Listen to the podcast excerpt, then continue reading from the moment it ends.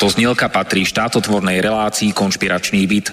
Poslaním relácie je boj proti nekalým praktikám, svojvôle, bezpráviu a organizovanému zločinu v orgánoch verejnej správy, boj proti korupcii a zneužívaniu štátnej moci na kšefty a súkromné záujmy, Poslaním relácie je i posilniť hlas verejnosti v otázkach demokracie, právneho štátu a podnietiť zvýšenie účasti občanov na rozhodovacích procesoch k správe veci verejných. Cieľom relácie je dosiahnutie transparentnej a efektívnej verejnej správy, otvorenie verejnej diskusie v bezpečnostných, protikorupčných a ľudskoprávnych témach, Relácia preto vo verejnom záujme realizuje kontrolnú činnosť, najmä na úseku Úradu vlády Slovenskej republiky, Policajného zboru, Kriminálneho úradu finančnej správy, Národného bezpečnostného úradu, Vojenského spravodajstva, Slovenskej informačnej služby, sústavy prokuratúry, súdov a prijatých medzinárodných záväzkov Slovenskej republiky. Áno, ide o nezávislé rádio Slobodný vysielač so sídlom v Banskej Bystrici.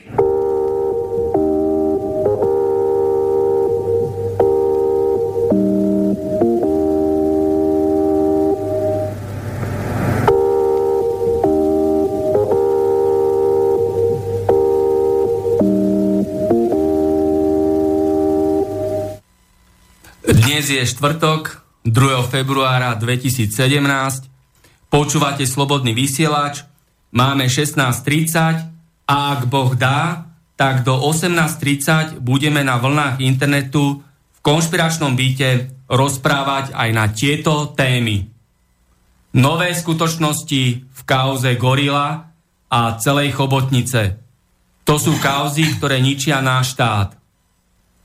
Prečo nefunguje polícia, prokuratúra, tajné služby a súdy? Komu to vyhovuje? Stav ozbrojených síl Slovenskej republiky, ktorý je katastrofálny. Paradoxy v armáde a vo vojenskej tajnej službe. Kto sú konkrétni vinníci, ktorí spôsobili kolaps zdravotníctva a aké je riešenie tejto zlej situácie?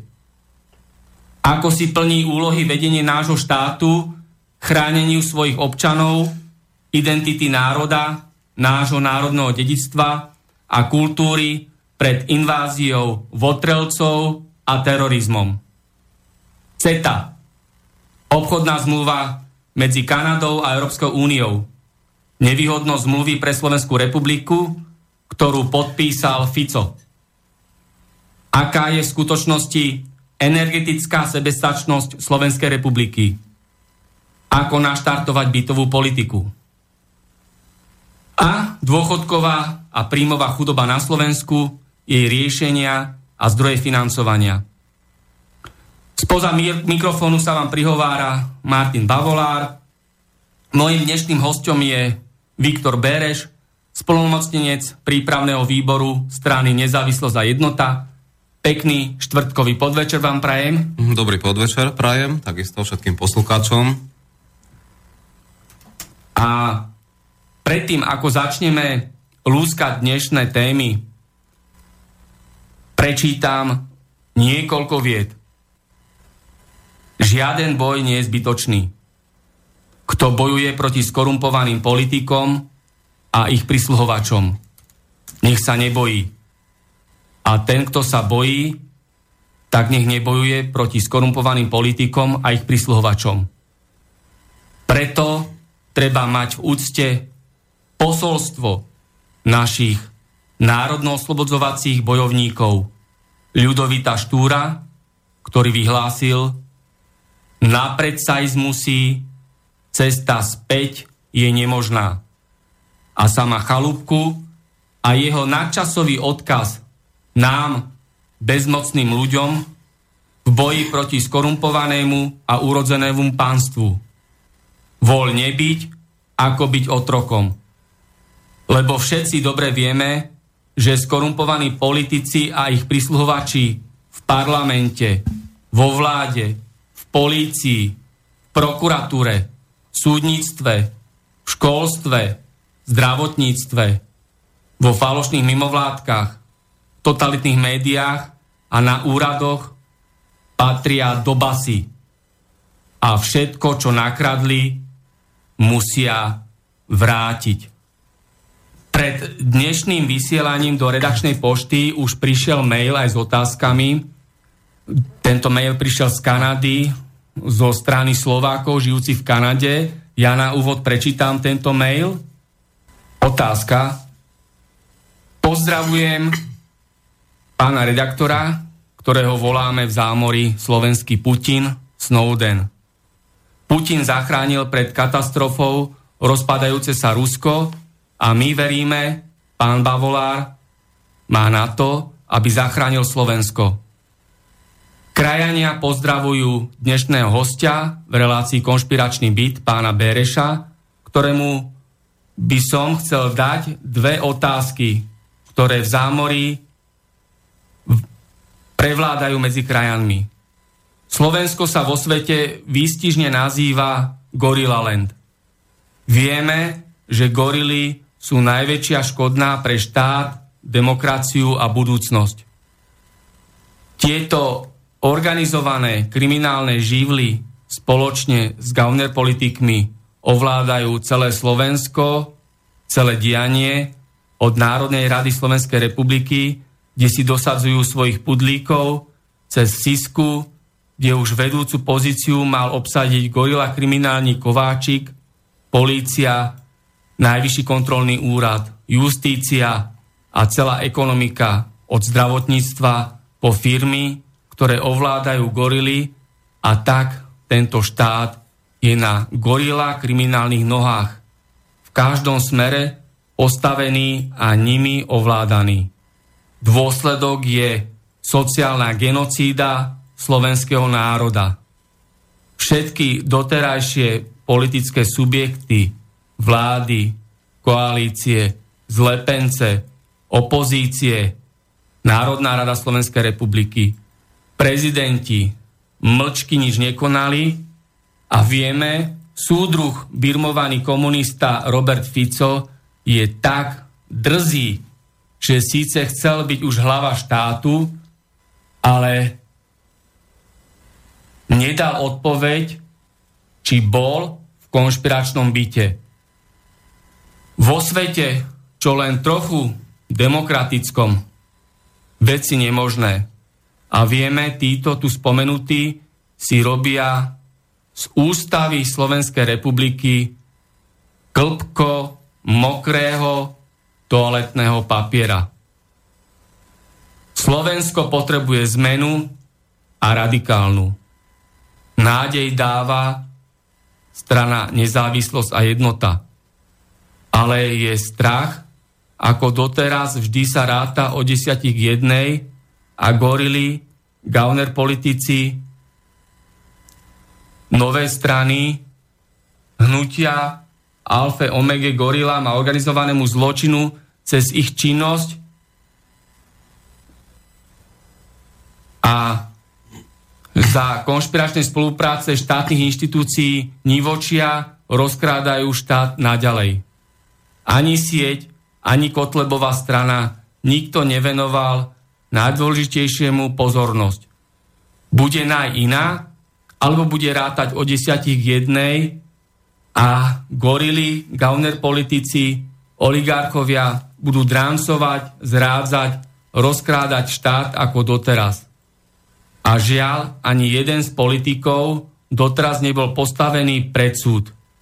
Vieme vo svete ako Rumunsko, Česko, Maďarsko. Tam polícia, justícia, politici a štát sa začínajú vysporiadávať a zatvárať zločincov ako gorily. Bude naj iná a začne tvrdo, dôsledne pracovať na tomto najdôležitejšom vyčistení Slovenska? Otázka druhá. Bude naj dôsledne trvať a zákonom upraví, že odsúdený za korupciu službu samotným gorilám, ako aj samotné gorily a tí, čo nemôžu preukázať pôvod majetku, ale aj ich rodinám. Pozor, rodinám a príslušníkom rodiny všetok majetok sa bude konfiškovať. Bude strana záruka, že nikto týchto prvoradých, tu spomenutých v mojich otázkach nepolaví a dovedie toto do života a bude to prvoradé. Bez tohto nemá zmysel nič zakladať bolo by to opäť len pobláznenie občana. Ďakujem pánovi Berešovi za odpoveď. Pavol Datko z Kanady. Tak môžeme začať touto otázkou mailovou. Áno, áno, ďakujem pekne pánovi Datkovi. Um, pán Datko je veľmi aktívny, uh, náš bývalý spoluobčan a musím povedať, že má veľmi dobré nápady.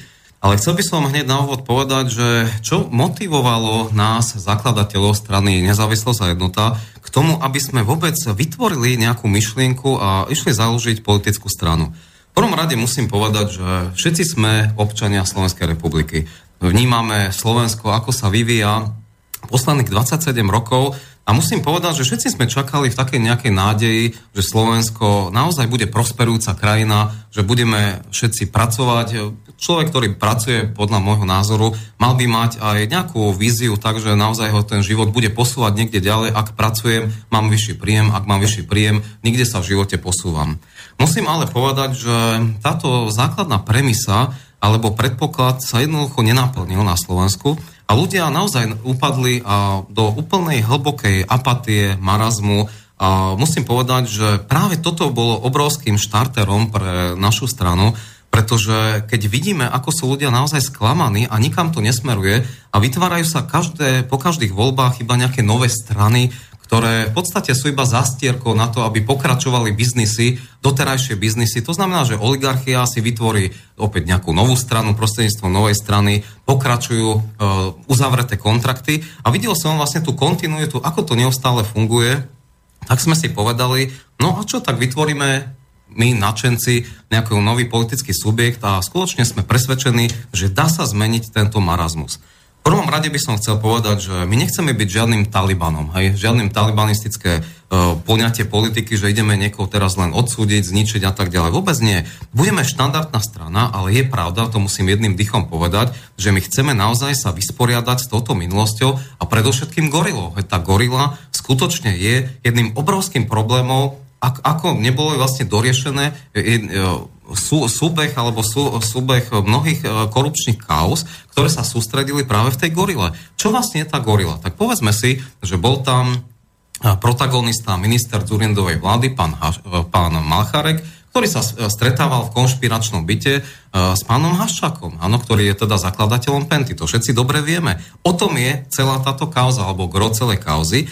A tak, ako sa stretávali neustále niekoľko mesiacov v tomto konšpiračnom byte, tak ponúle sa vlastne odkrývali rôzne kauzy, rôzne kšefty, podplácania, kde navzájom sa podplácali, alebo pán Haščak podplácal teda pána, pána Malcharka. A vlastne odkryla sa jedna obrovská chobotnica obrovských e, ďalších kaos, ktoré vlastne sú do dnešného dňa nedoriešené. O tom je celá, celá gorila.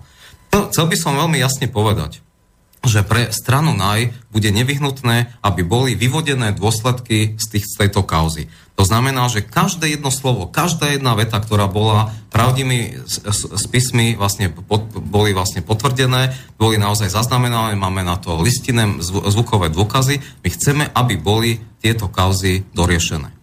Predovšetkým by som chcel povedať jednu vec, že nie je to iba gorila, ale sú tu ďalšie kauzy, ktoré trápia Slovensko. Však spomeňme si na rok 2008, napríklad emisná kauza Interblu, kde napríklad bola to práve uh, Zurindo, pardon, uh, Ficová vláda, kde sa predávali tzv. emisné povolenky za polovičnú cenu. Na základe toho sme stratili Slovensko približne 72 miliónov eur. Takže my chceme od pána Fica, aby jedného dňa nám doplatil, a teda nech to vlastnou hlavou, možno, že to aj vymyslí, ale chceme naspäť 72 miliónov eur. Slovenská republika, ktorá stratila vďaka tejto emisnej kauze Interblu. Mimochodom, chcel by som poslucháčom povedať, že bola to firma Interblu, ktorá uh, sídlila vo Washingtone a mala jeden basketbalový kôš a dve garáže. Takže ako je možné, že Slovenská republika, veľmi významný štát, podpíše zmluvu s nejakou úplne primitívnou malou firmičkou, ktorá má jeden basketbalový kôš. Ako je toto možné? Však to, z toho sa nedá vyzuť. Jednoducho, my chceme tieto peniaze, aby jedného dňa niekto vrátil. A poďme ďalej.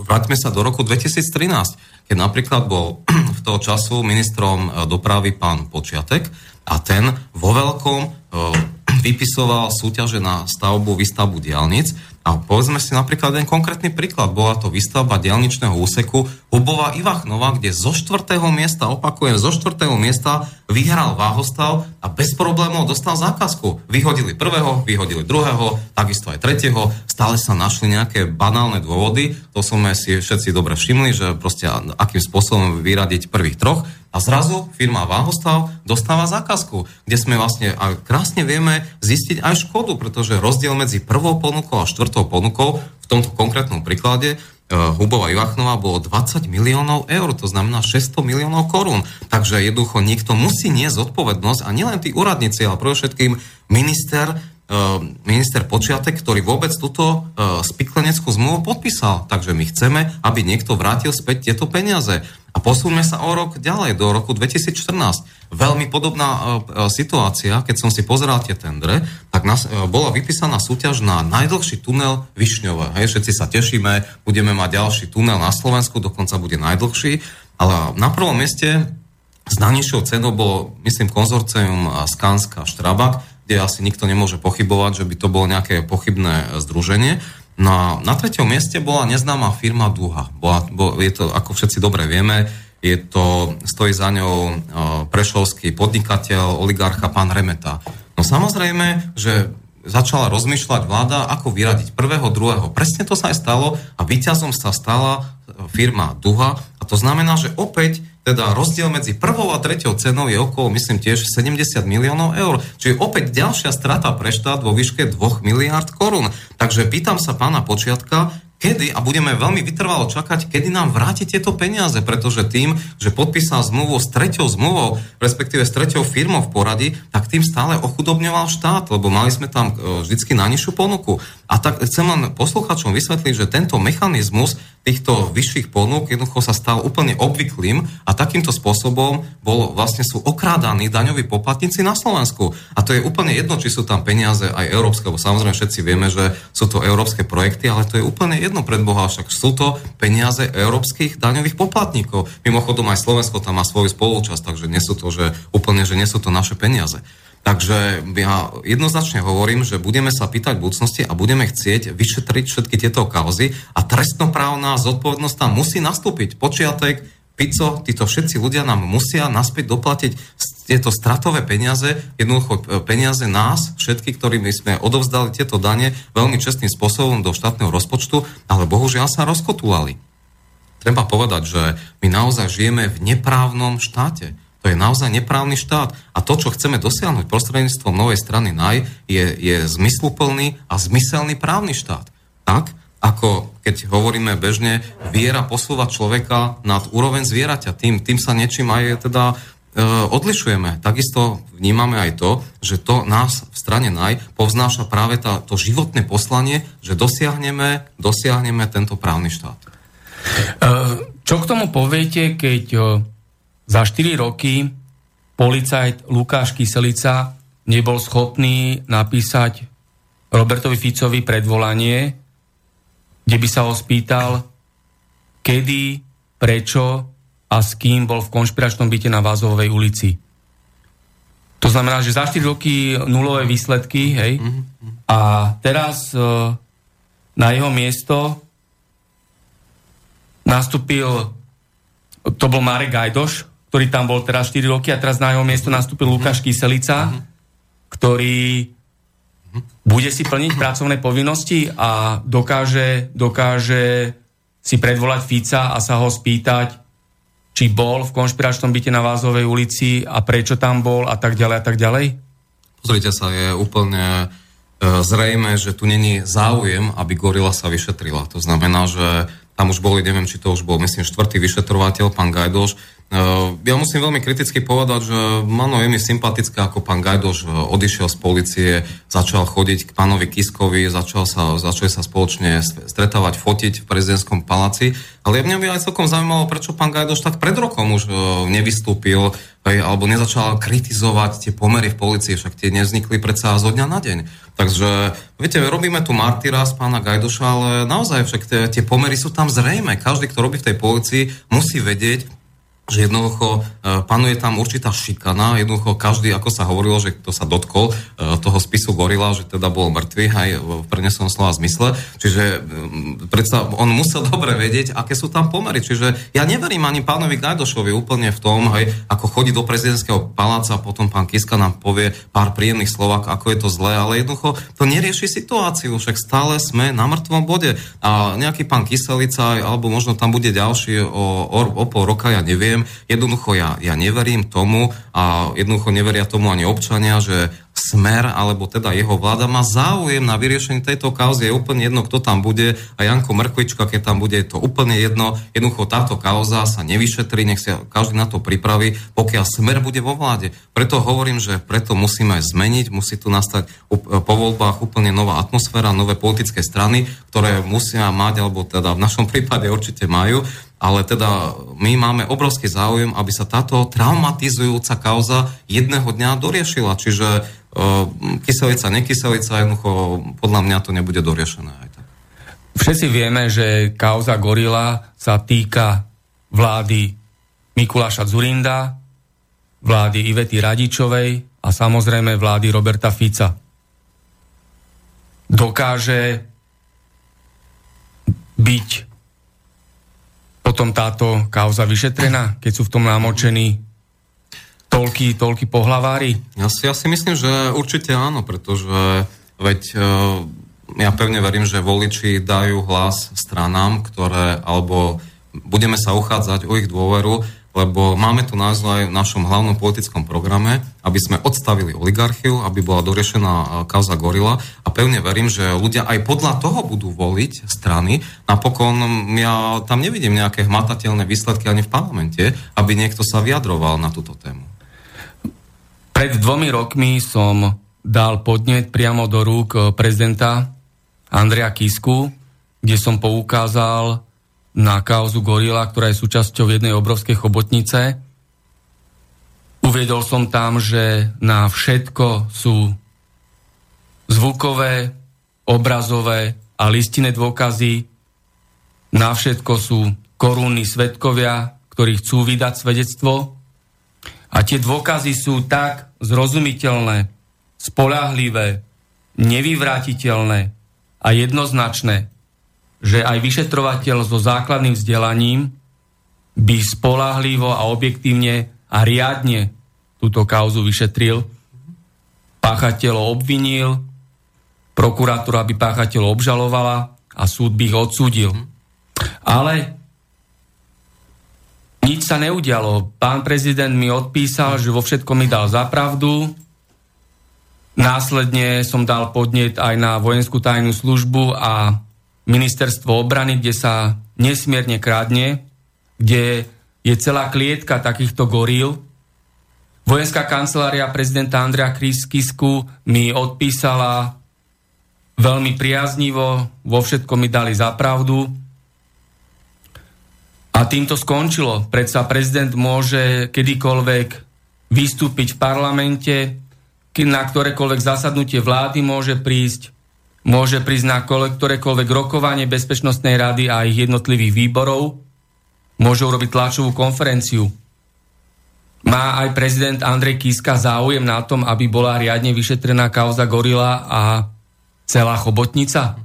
Ja, ja si osobne myslím, že možno, že možno, že aj má, ale nemá na to jednoducho moc, aby to zmenil. Hej? Mo, môže urobiť tlačovú konferenciu, môže vyzvať k tomu, ako to robí pravidelne, ale úprimne poviem, že nevidím tam nikdy nejaké konsekvencie, nejakú, by som povedal, spätnú väzbu, že by niekto na to aj reagoval, že by naozaj uh, sa snažil opatrenia nastaviť podľa toho, čo hovorí pán Kiska. Akokoľvek to myslí dobre, ale bohužiaľ miňa sa to účinkom. Ja som sa rovnako obrátil aj na predsedu Európskej komisii, pána Junkera, uh, ktorý mi takisto odpísal uh, svojim oficiálnym stanoviskom, kde vo všetkom dal zapravdu, že na čo poukazujem, oni o tom majú vedomosti, ale takisto Európska komisia Slovenskú republiku vôbec nerieši. Hej? Mm-hmm. Vieme veľmi dobre všetci, ako tu sedíme v štúdiu a rovnako ako ľudia, ktorí počúvajú Slobodný vysielač, že Kaliňák a Fico vládnu tvrdou mafiánskou rukou na Slovensku. Vytvorili teraz uh, dokonca aj špeciálny tým, ktorý chce vyšetrovať extrémizmus, ale všetci dobre vieme, že festivalom extrémizmu je samotná kauza gorila. Takže vlastne ten špecializovaný tým bude asi kauzu gorila vyšetrovať. Hej? Nie ľudí, ktorí budú vyjadrovať slobodne svoj názor a o nich budú účelovo označovať za extrémistov, aby ľudia mali strach mať svoj názor aby tu vládla totalita, aby tu nebola sloboda slova a sloboda prejavu. Čo k tomu? Viete, ono, keď to trošku z nácazky zoberieme, tak e, možno, že väčším extrémizmom je to, že tá gorila sa nevyšetruje. No, takže ja som veľmi rád, že, že pán Kaliňák vytvoril takúto skupinu, pretože tam môže vlastne tú gorilu svojím spôsobom tiež začať vyšetrovať alebo mu pomôcť, lebo údajne sa veľmi snaží ju vyšetriť, takže všetci na to budeme čakať.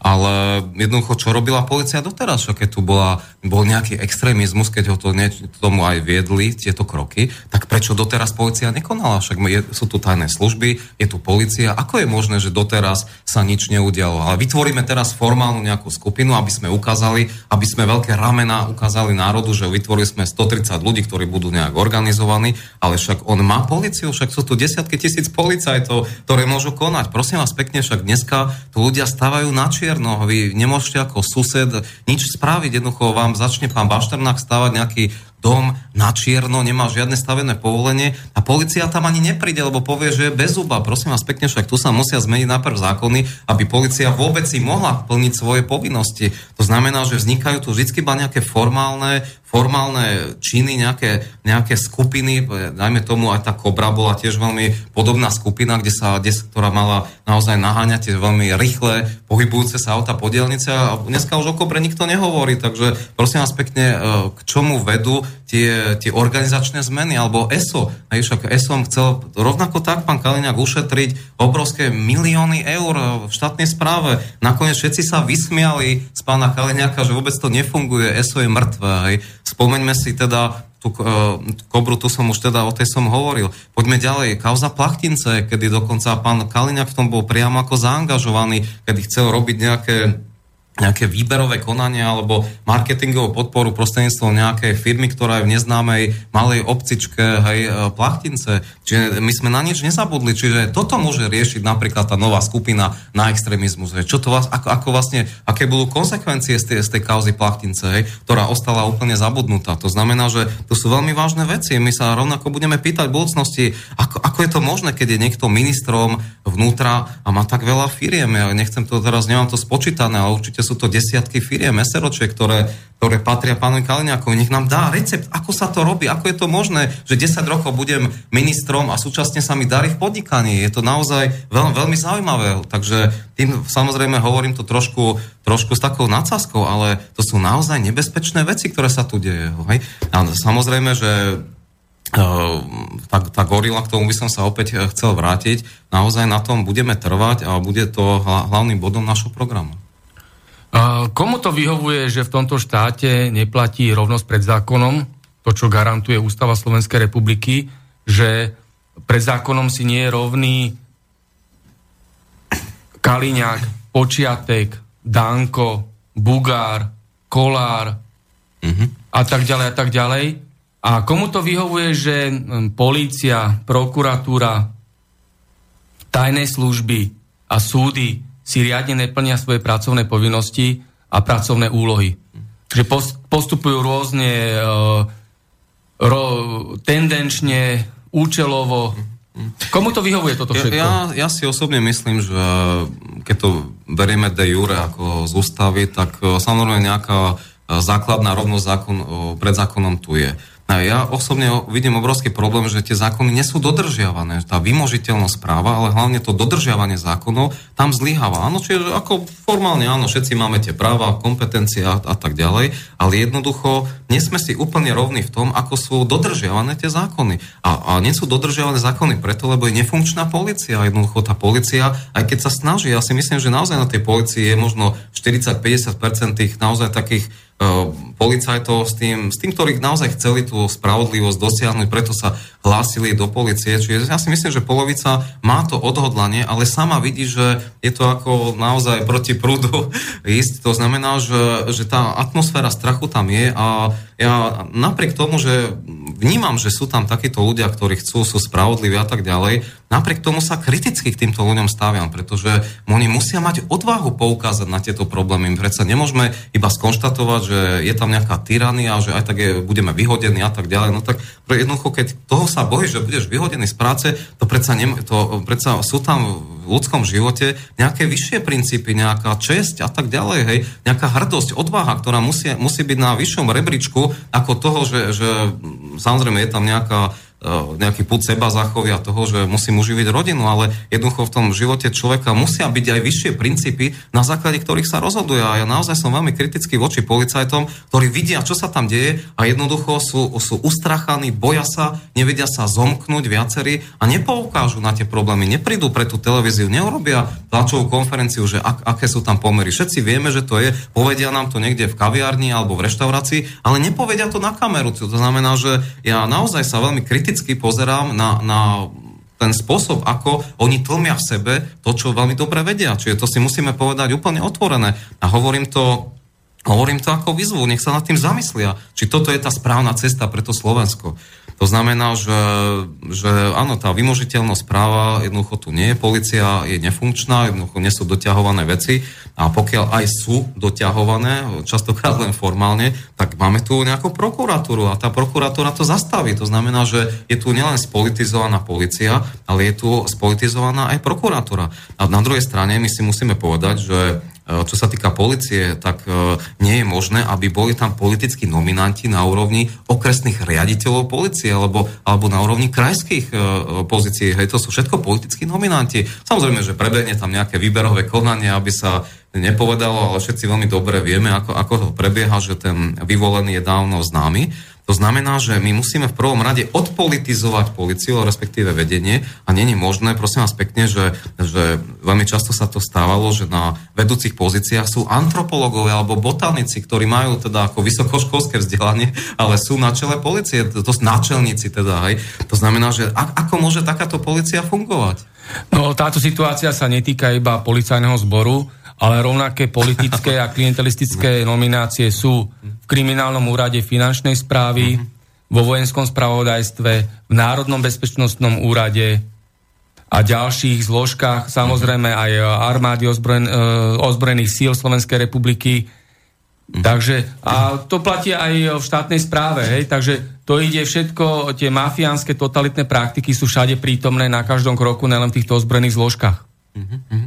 Áno, áno, to, to je veľmi zaujímavá poznámka, takže budeme mať práce dosť a dosť e, v budúcnosti a skutočne sa k tomu vrátim, že je tu paradox, že jedine keď e, strana sa dostane do parlamentu, len takýmto spôsobom môže odpolitizovať štát. Hej, takže mnohí hovoria, že áno, neveríme, neveríme, ale bohužiaľ bez politiky, bez politickej strany sa to jednoducho nedá dosiahnuť. Takže áno, proste ideme, budeme kandidovať, pôjdeme, chceme sa dostať do parlamentu, do vlády, ale cieľom je odpolitizovať nie len teda policajné zložky. Medzi ľuďmi prevláda aj taký názor, že má voliť je zbytočné ísť, lebo voľby sú sfalšované. Čo na to poviete? Tak e, to si osobne práve nemyslím, že by boli voľby e, sfalšované. E, skôr si myslím, že e, samozrejme majú, majú problém strany ako my, a to hovorím to úplne otvorene, pretože za nami naozaj nikto nestojí, ani, ani žiaden zbohatlík, e, ani, ani podnikatelia. To znamená, že dali sme sa dokopy ľudia, ktorí sme naozaj presvedčení o tom, že takto Slovensko nemôže sa ďalej rozvíjať Takže samozrejme s tým financovaním budú problémy, budú istým spôsobom, budeme žiť len z malých členských e, príspevkov, darov malých možno živnostníkov, čiže, čiže budeme raz pomaly, čiže, ale samozrejme vidím tu určitý handicap, pretože viete, ak si oligarcha postaví alebo založí novú stranu, ako to bola napríklad Penta, ktorá aj v spise Gorila poukazuje, že na trud podnik vznikla e, strana nádej, to znamená, že viete, takýmto stranám sa celkom darí finančne, pretože môžu si dovoliť eh, billboardovú kampaň, môžu si dovoliť naozaj eh, v akýmkoľvek denníkoch eh, kampaň, čiže z tej strany samozrejme budeme, budeme nám to dlhšie trvať, kým prenikneme do povedomia ľudí, to je objektívna záležitosť, ale chcem všetkých neprajníkom povedať, všetkým zlomyselníkom, malým alebo väčším, že nás nezastavia. Tak Prvú časť dnešnej relácie máme pomaly za sebou. Ja uvediem ešte kontaktné údaje pre našich poslucháčov. Môžete nám poslať otázku do štúdia na známu mailovú adresu studio zavináč slobodnyvysielač.sk Kto chce, môže radšej zatelefonovať do Bratislavského štúdia na telefónne číslo 0944 462 052 Zopakujem telefónne číslo 0944 462 052. Ja sa rozprávam s dnešným hostom Viktorom Berešom, spolomocnencom prípravného výboru strany Nezávislosť a jednota. A po hudobnej prestávke sa zahryzneme do ďalšej témy, ktorou je stav ozbrojených síl Slovenskej republiky, ktorý je katastrofálny. Povieme si niečo o paradoxoch v armáde a vojenskej tajnej službe. A potom začneme aj s témou zdravotníctva, pomenujeme konkrétnych vinníkov, ktorí spôsobili kolaps zdravotníctva a aké je riešenie tejto zlej situácie. Ako hudobnú prestávku si pustíme pieseň Čo s tým od skupiny Tým. Nech sa páči.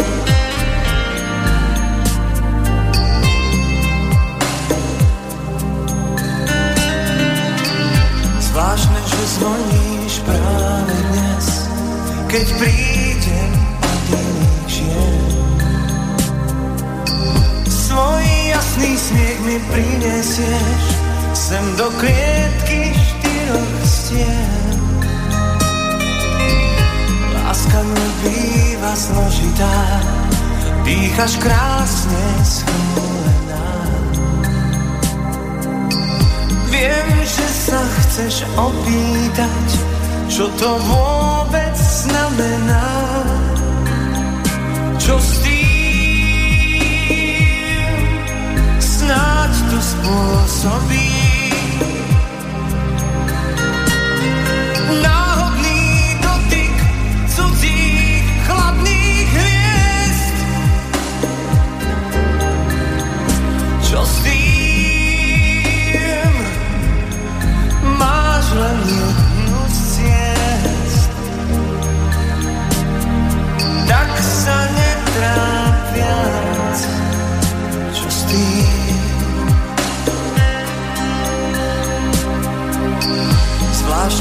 prichádzaš práve dnes, keď viac druhé hľadá. Na lístok mi napíšeš slova, čo som vravel sám. Láska býva aj dožitá, v hlavách prázdne trápenia. Príď, nech sa ťa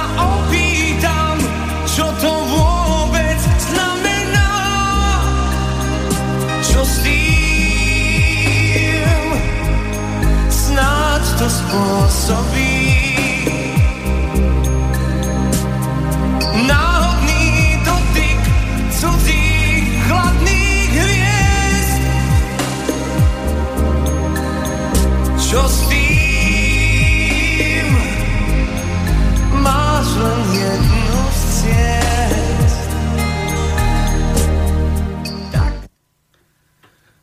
Štvrtkový podvečer z Bratislavského štúdia praje všetkým ľuďom, ktorí počúvajú Slobodný vysielač Martin Bavolár.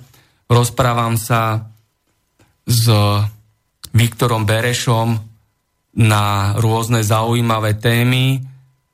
Teraz to bude téma o ozbrojených silách Slovenskej republiky, o tom, v akom je zlom stave armáda, povieme si, čo sa deje vo vojenskej tajnej službe a ďalšou témou bude zdravotníctvo, kto tam kradne, prečo je taký zlý stav, prečo generálny prokurátor Čižnár naháňa zlodejov rohlíkov, ale miliónové kauzy nevyšetruje, neplní si pracovné povinnosti. Takže začneme armádou. Vojenská technika je nefunkčná, rozkradnutá, náčelník generálneho štábu, kade chodí, tade plače, tento stav ja poznám veľmi dôverne a presne, pretože som pôsobil v postavení hlavného štátneho radcu na ministerstve obrany. Kontrolné mechanizmy, tak ako v polícii, nefungujú ani na ministerstve obrany. Sekcia kontroly je formálna, neplní si kontrolné úlohy. Vojenská tajná služba je využívaná iba na politické a mafiánske ciele. To znamená, že v rezorte obrany má voľné pole pôsobnosti e, cudzie tajné služby, zlodejiny, tunely a nikto s tým nič nerobí. Čo k tomu povieme? Nech sa páči. Ja by som chcel na úvod povedať, že som veľmi rád, že pán Danko sa stal kapitánom, pretože Slovensko nemá v podstate arzenál, ktorým by v prípade nejakého vojenského konfliktu sa mohol brániť. To znamená, že pán Danko bude musieť ísť do prvej línie, pretože my nebudeme mať čím v podstate tú chra- krajinu si chrániť. Takže neviem, čím možno tam pôjde lopatami alebo metlami, hej, možno bude chrániť Slovenskú republiku, ale v každom prípade e, tým chcem povedať, že ten stav armády, arzenálu je v podstate katastrofálny. Ja som si Uh, urobil takú prípravu pre dnešnú reláciu, aby, aby som trošku aj demonstroval, vysvetlil poslucháčom, v akom katastrofálnom stave sa nachádza armáda. Porovnáme dneska uh, si armádu s fínskou armádou. Je, je to približne porovnateľná krajina, čo sa týka počtu obyvateľov. A chcel by som len pár čísel, na ktorých, uh, ktoré budú hovoriť v podstate same za seba. Tak e, keď som si pozeral arzenál Slovenskej republiky, tak som zistil, že máme približne asi 22 bojových lietadiel podľa, na slovenskej, slovenskej armáde. Podľa môjho názoru možno sú to dve, tri funkčné stíhačky, ale dajme tomu, že ich je 22. V porovnaní s fínskou armádou Fín, Fínsko má 150 bojových lietadiel. To znamená, že je to v podstate tisícnásobne vyššia, e, vyššia hodnota, respektíve počet arzenálu. Poďme ďalej napríklad e, počet vojakov. Ano? Počet vojakov sa bez záloh na, pohybuje na úrovni 13 500 na Slovensku. Fínsko má okolo 36 tisíc vojakov. To znamená, že máme obrovské rezervy, čo sa týka nielen toho ľudského vlastne kapitálu tých vojakov, ale aj čo sa týka porovnania arzenálu. Poďme ďalej. Napríklad transportéry. Transportérov máme podľa našich štatistík 60 funkčných na Slovensku obrnených, obrnených transportérov. Napríklad Fínsko má 1138 obrnených transportérov. To znamená, že my tu máme obrovský deficit vojenskej techniky a pýtam sa, kto je za to zodpovedný? Však mali sme tu naozaj mnohých e, ministrov obrany, ktoré nič iné nerobili, len rozpredávali majetok e, armády. Rozpredávali sa pozemky, rozpredávali sa staré tanky. Ja si dodnes pamätám ministra obrany pána Galka, ktorý ktorý sa hrdil e, tlačovými správami, sa predbiehal s inými kolegami, koľko predal starých tankov. Ale pýtam sa, koľko nových tankov nakúpil pán Galko, keď bol ministrom obrany. Preboha, však to sú naozaj nenormálne veci. Tu nás sa nám každý len sa snažil znížiť tento počet, ale armáda není zveladená, není vôbec moderná. To znamená, že my naozaj dávame strašne málo peňazí aj do armády. Myslím, že je to 1,18% z HDP a ja tvrdím, že aj pán Kiska, ktorý neustále opakuje jedno číslo 1,6, že by niekde to slúbil, teda, že mali by sme toľko dávať, aj to je slabé číslo. My musíme dávať aspoň 2% z HDP do armády, aby sme aspoň ako takú armádu dokázali vybudovať. A my naozaj, to nie je preto, že by sme sa chystali na nejakú vojnu ako nejaká agresívna budúca veľmoc, to, to určite nie, ale my tu máme utečencov a ja sa pýtam, ako zabránime v budúcnosti, keď sa nám na hranici objaví 100 tisíc alebo milión utečencov, ktorí sa budú chcieť dostať do, na, na slovenské územie? Čo budeme sa na nich pozerať? Budeme ich vítať otvorenou náručou? Alebo použijeme, alebo prizveme armádu, aby chránila našu hranicu? Však pre Boha, veď to je naše územie, ktoré sme si naozaj e, tisíce rokov nejakým spôsobom chránili. Takže prišiel tu čas, aby sme chránili a, a na, na to aj slúži armáda. Však každý, kto sa učil aspoň základy práva alebo štátu vie, že základnou funkciou štátu je vnútorná bezpečnosť, to je práve policia, a vonkajšia ochrana, to je práve tá armáda. nastávajú klimatické zmeny na našej planete. Z Afriky a z určitých častí Ázie sa stanú neobývateľné územia čo potom, keď sa sem budú valiť hordy votrelcov, ako Slovensko dokáže chrániť vlastné územie. Uh-huh. Presne, presne tam smerovala tá moja poznámka tej armády, že my naozaj to bude, my armádu potrebujeme pre obranné účely. To znamená, že v súčasnosti je to naozaj rastúca vlna e, imigrantov, no teraz trošku klesla, ale dá sa predpokladať, že po zime to opäť bude rásť. Ale presne tak e, sú jednoznačné štúdie, ktoré hovoria, že tzv. vysychanie alebo miznutie e, vodných zdrojov v Afrike je nezvratným procesom. To znamená, že o 20-30 rokov naozaj tam nebude voda a tí, tí, e, tí Arabi, respektíve Afričania, budú musieť opustiť tie svoje krajiny, kde bývajú. No buď pôjdu na juh, niekde do Juhafrickej republiky smerom, alebo pôjdu na sever. No môžeme si typnúť, že asi ktorým smerom sa vydajú. To znamená, že to vôbec není nejaká E, nejaká fáma, o čom teraz hovoríme. My potrebujeme naozaj schopnú armádu, aby v budúcnosti sme hor, hordy týchto imigrantov nejakým spôsobom e, zastavila. To naozaj môžu byť milióny ľudí. E, dokáže Severoatlantická aliancia pružne reagovať na tieto zmeny, pretože Slovenská republika je súčasťou tohto vojenského paktu, alebo neby bola, nebola by lepšia cesta, ako je náš sused Rakúska republika, keby Slovensko prešlo do stavu neutrálneho štátu a tak by riešilo svoju obrany schopnosť? Ja to osobne nevidím ako nejaký zásadný problém, že či sme v NATO alebo nesme NATO, v podstate aj tak tam neplníme nejakú významnú funkciu, v podstate vôbec nemodernizujeme armádu ako, ako by sme mali.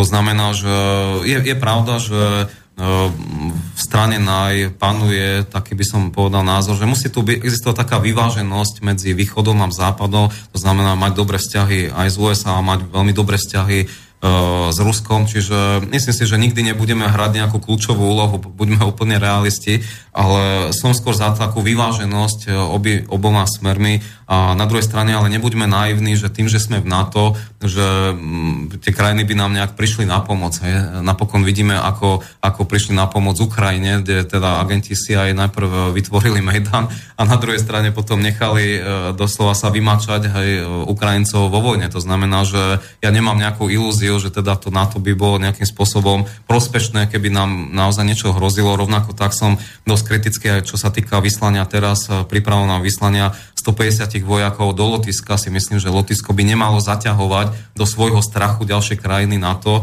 Čiže myslím si, že zbytočne len budú nervózne, eh, bude nervózna ruská strana, čiže nepovažujem to za veľmi správny krok.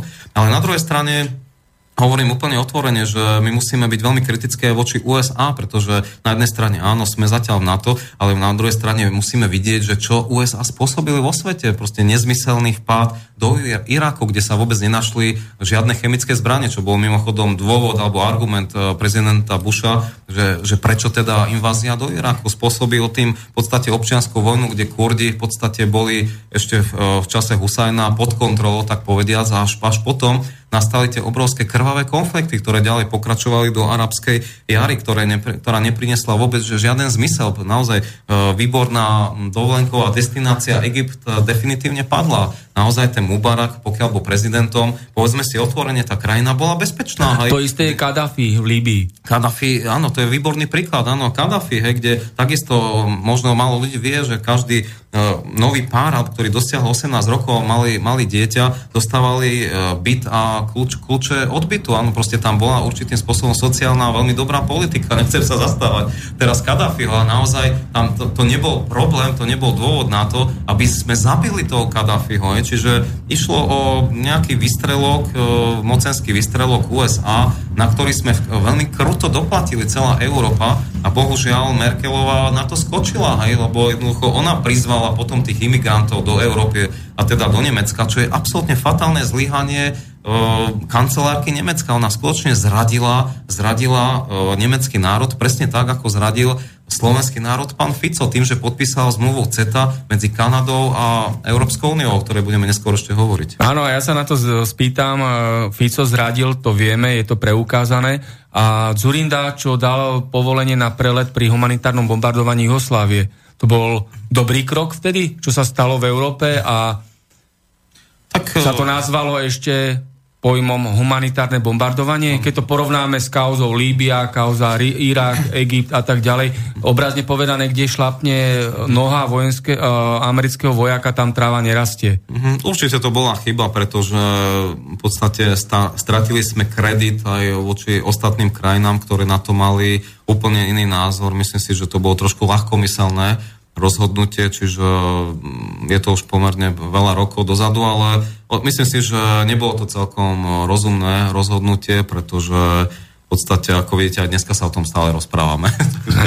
Sa spýtam na ten zlý stav rezortu obrany, ozbrojených síl Slovenskej republiky, vojenskej tajnej služby. Akým spôsobom by sa dokázalo to, že sa tento rezort ministerstvo obrany a všetky zložky budú stabilizovať, že sa zakra- zastaví rozkrádanie, zastavia sa zlodejny, zastavia sa podvody, viníci budú odhalení, mm-hmm. potrestaní, mm-hmm. že armáda bude zárukou stability, že vojenská tajná služba si bude plniť svoje povinnosti a úlohy tak, aby tu cudzie tajné služby nemohli pôsobiť, ako pôsobia teraz, že v rezorte obrany sa krádne, náčelník generálneho štábu to verejne priznal, že nič tam nefunguje, že armáda nie je bojaschopná. Nie, to je proste na vlasti zradu a to je na organizovanú trestnú činnosť a prokuratúra nekoná. Prokuratúra si neplní pracovné povinnosti, má dohliadať nad zákonnosťou. Hej, generálny prokurátor aj špeciálna prokuratúra naháňa zlodejov rohlíkov a neplní tieto kauzy, nevyšetruje. Čo s tým? Uh-huh. Ja si myslím, že cesta vedie jednoznačne cez e, ľudí, ktorí budú absolútne čistí, budú veľmi odvážni. Mám teraz na mysli budúcich ministrov, napríklad ministra obrany, my musíme si naozaj veľmi dobre premyslieť, akých ľudí budeme nominovať, pretože povedzme si otvorene, že tie ministerstva, ten štát sa nerozkrada sám, hej, to rozkradajú ľudia, hej, predsa tú korupciu robia konkrétni ľudia. To znamená, že pokiaľ nastavíme, e, budeme nominovať v budúcnosti fakt nejakého výborného odborníka, ktorý bude odvážny, pretože ja odvahu dávam ako na prvé miesto, tak uh, myslím si, že úplne inak uh, bude spravovaný celý majetok. Na druhej strane musím otvorene povedať, že súčasný uh, minister Gajdož je to je naozaj v podstate katastrofa. Však minulý, minulý rok bola veľká kampaň, aby noví vojaci prichádzali do armády. Boli tu obrovské desiatky tisíc sa dali na, na kampaň, marketingovú kampaň a ak sa nemilím, tak uh, sa nahlasilo iba 50 mladíkov. Ja myslím, že iba 30 dokončili, možno na opravite, ale myslím, že len 30 dokončili ten výcvik. To znamená, že tu boli veľké, veľké vízie, že tisíce, tisíce ľudí sa nám bude hlásiť, budeme vyberať a nakoniec no, myslím si, že je to zlyhanie ministra, ktorý svojou osobnosťou nedokázal prilákať uh, týchto budúcich vojakov. To znamená, že tu si musí pán Gajdoš povedať, že prečo on nie je dostatočným vzorom pre tých mladíkov, aby teda ich nejakým spôsobom vábil do do toho, e, do, tej, do armádneho zboru. To znamená, že je tu jedno, jednoznačne zlyhanie ministra. A na, naproti tomu paralelný, veľmi podobný projekt spustili v Českej republike, kde sa len za dva mesiace prihlásilo 600 mladíkov, ktorí aj, aj teda doštudovali ano, v rámci toho výcviku. To znamená, že máme, máme tu jasné výsledky. Proste minister nemá výsledky. A ďalšia vec, keď minister nevie presadiť väčšie percento, vyššie percento dotácie pre svoj rezort, že stále sa pohybuje niekde, kde to aj bolo pred ním na úrovni 1%, tak jednoducho to je ďalšie zlyhanie. Nedokáže vybaviť viacej peňazí na zveladenie armády. Dovidenia. Hej. My potrebujeme, ako hovorím, minimálne 2%, aby sa to niekde posúvalo to vyzbrojenie. Dobre, preberáme tému, problematiku obrany a bezpečnosti.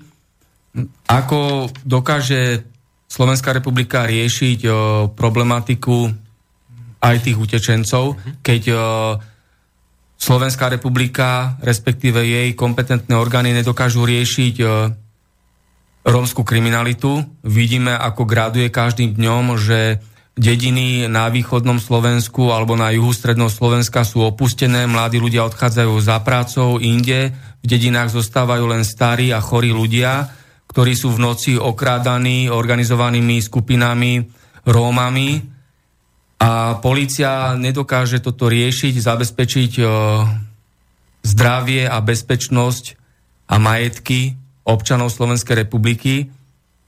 A rovnako sú oblasti, kde je obrovská nezamestnanosť a takisto táto problematika nie je riešená, hej, lebo s vysokou nezamestnanosťou ide kriminalita a tak ďalej a tak ďalej. a takisto však rozprávame o tom, akom zlom stave je obrana. To je niečo hrôzostrašné, toto všetko, keď to človek počúva. Čo s tým? No, ja si osobne myslím, že súvisí to všetko s chudobou a biedou na Slovensku. Ja by som nechcel to diferencovať, že e, Romovia, alebo Bieli, alebo Vietnamci, jednoducho myslím si, že akokoľvek e, tá bieda podstate nutí tých ľudí, aby išli niekde na pole a kradli tie zemiaky. Hej. Ja si myslím, že človek, ktorý, ktorý by mal 300-400 eur, by bol aj lenivý svojím spôsobom e, ísť niekde sa zašpiniť na pole. To znamená, že podľa môjho názoru tým najväčším problémom, tým, tým najhlbším dôvodom, prečo to všetko je, je chudoba a bieda na Slovensku. Ehm, existuje jedna krásna štúdia, ktorá hovorí, že 50% domácnosti na Slovensku má obrovský problém, keď vznikne nejaký narazová, na, narazová investícia vo výške 500 eur, ktorú nedokážu prefinancovať. Jednoducho stačí, aby prišiel, sa pokazila, neviem, chladnička, alebo boiler, alebo čokoľvek. Jednoducho tá domácnosť má obrovský problém. Nevie, nevie to prefinancovať. Hej. A, a ako inak to nazvať, ako biedol na Slovensku. Ďalší príklad, dôchodky. Hej. Veď my tu máme úplne bežné dôchodky 340 eur. E, nie, niekde chodíme po Slovensku, mnohí hovoria, že majú iba 260, že naozaj nemajú z čoho tí ľudia žiť. To znamená, znamená, že, že prečo asi chodia kradnú? No pretože majú málo peňazí, veď to je, to je úplne jednoduchá a hlavne teda ako logická súvislosť. Preto hovorím, že tým najväčším banditizmom, ktorý tu nastal za 27 rokov, je to, že my sme sa vôbec dôchodkovo príjmovo nepriblížili západu. Ten západ nám uteká a nie, že ho by sme ho, e, sa k nemu približovali, k Rakúsku alebo k Nemecku. To znamená, že my aj strana NAJ bude v budúcnosti proste trvať na tom, aby minimálne dôchodky boli na úrovni 550 eur a minimálna mzda bola 550 eur takisto. To znamená, a budeme to zvyšovať, ak sa dostaneme do vlády, že aby sme na kon, do konca funkčného obdobia sa dostali na úroveň 1000 eur ako minimálnej mzdy. Samozrejme chcem tu súčasne povedať jedným dychom, že nemusia sa bať podnikatelia, alebo samozrejme, že chápem, že to budú vyššie e, náklady, ktoré im vzniknú. Na druhej strane budú veľmi podporovaní podnikatelia nižším zdanením, budú nižšie odvody, e, nižšie daňové zaťaženie. To znamená, že musí to byť našim národným záujmom, aby sme chceli mať naozaj stabilizovaného a spokojného zamestnanca. Veď to musí byť našim cieľom každého občana aj podnikateľa na Slovensku mať spokojného zamestnanca. A keď toto nikto nepochopí alebo sa s tým nestotožní, tak naozaj máme problém, hej, či vôbec rozmýšľame rovnako. Ja tvrdím, že ľudia majú právo na to, aby mali dôstojný príjem. Alebo ďalšia vec, bol som nedávno v mestečku Kbeli, kde mi povedala jedna dôchodkynia, že má 340 eur. No tak potom sme sa začali rozprávať, že aké má náklady. No tak 100 eur je, je nájomné, na tom sa asi shodneme, 200 eur strava a 100 eur rôzne poplatky. Ostávajú jej 40 eur v peňaženke. Ja sa pýtam, ak nastane choroba, ak niekto človek, a, a to sa bohužiaľ choroby chodia väčšinou po ľuďoch. To znamená, že ako náhle tam príde nejaká, nejaký nepredvydateľný výdavok alebo choroba, tí ľudia nemajú na lieky z tých, týchto našich dôchodkov. No? Takže je to naozaj veľmi veľký problém. A, a tým sa dostávam k odpovedi na vašu otázku, že jednoducho tých ľudí, či už Rómovia alebo Bieli, jednoducho tá chudoba ženie proste vonku a môžeme očakávať, že to bude len horšie a horšie. Že tá strana Smer za 9 rokov nevyriešila ten úplne základný, základný problém, ktorý od nej očakávali občania Slovenskej republiky a to je vyriešenie chudoby a biedy. Práve naopak, sme na tom ešte horšie. Zvyšili sa, zvyšila sa korupcia, veď minulý rok sme boli druhá najskorumpovanejšia krajina na svete. Medzi, iba prvý boli, a, to, a prvým e, bolo Mexiko, áno, známe drogovými kartelmi, čiže Čiže na takej pozícii sa nachádza Slovensko. Takže tento absurdistán, ktorý do, do dokonalosti dovedol pán Fico, tu máme na Slovensku v súčasnosti a pýtam sa ja naozaj týchto o, voličov, že čo ešte vidia na tej strane smer, pretože naozaj my musíme odkryť karty a ukázať, že naozaj to nemá zmysel tá, táto strana smer, že nie je v podstate Slovensko do záhuby. Odkryjme karty v zdravotníctve teraz. Mm-hmm kto je vynikom, konkrétnym vynikom zlého stavu zdravotníctva. Svetová zdravotnícká organizácia oficiálne potvrdila, že v rezorte zdravotníctva je každý rok rozkradnutých 2 miliardy eur a že zbytočne umiera v dôsledku zlej, neprimeranej, nedostatočnej alebo neposkytnutej zdravotnej starostlivosti vyše 5000 ľudí ročne. To znamená, 12 ľudí denne zomrie tu ako v nejakej stredo feudálnej alebo stredovekej republike, hej? Čo, čo s tým? Prečo uh, Polícia, prokuratúra si neplní pracovné úlohy a nevyšetruje tieto kauzy, predražené nákupy a tak ďalej, úmrtia, tu sú mŕtvi ľudia, konkrétne osoby a tak ďalej a tak ďalej.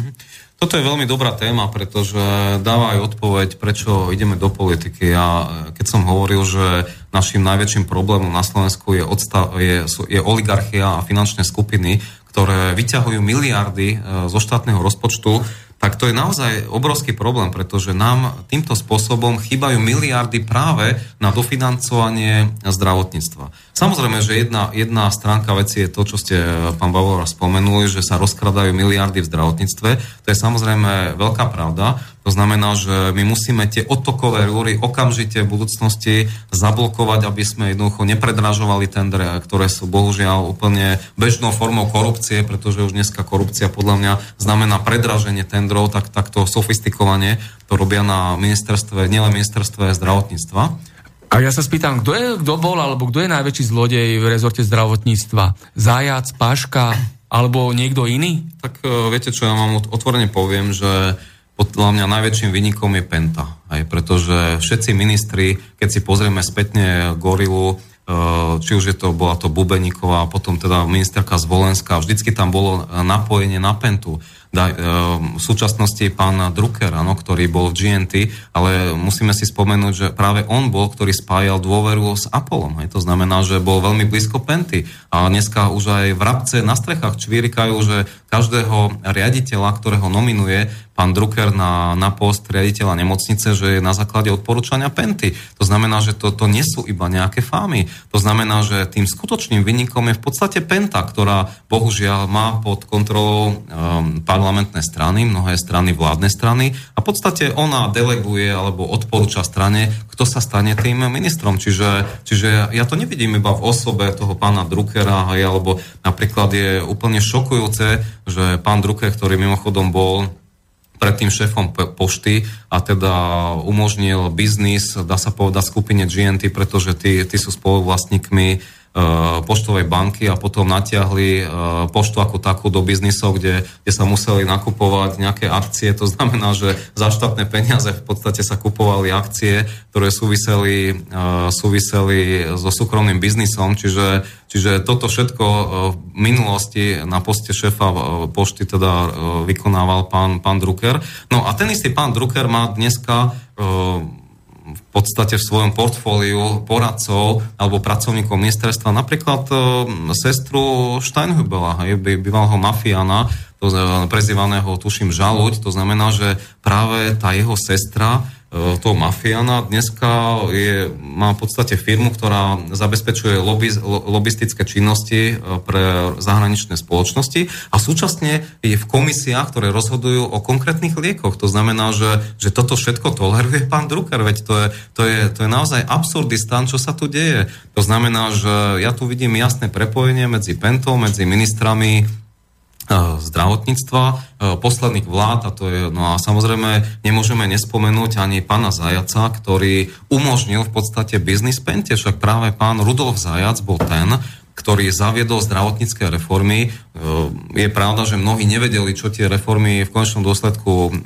spôsobia, ale povedzme si úplne otvorene, čo sa vtedy udialo. Tak napríklad on zabezpečil odštátnenie rýchlej zdravotnej služby, tých rýchlosanitiek, kde išlo, myslím, že o 73 e, miest e, rýchlej záchrannej pomoci. A zoberme si, že zrazu e, firma Falk, kde teda ako Penta je, je spoluvlastníkom, bola pripravená, bola výborne pripravená a, a dokonca aj vyhrala tender. Čiže aká náhoda sa tu stala? Prosím vás pekne, ďalšia vec je dôvera, veď tie súkromné poisťovne začali pôsobiť vďaka zajacovým reformám. Dovtedy ten problém tu nebol. Čiže naozaj tým, tým najväčším vynikom, tým naj, najväčším zlosinom, ktorý tu spôsobil tento stav v zdravotníctve, je bohužiaľ pán, pán bývalý minister zdravotníctva, pán Zajac.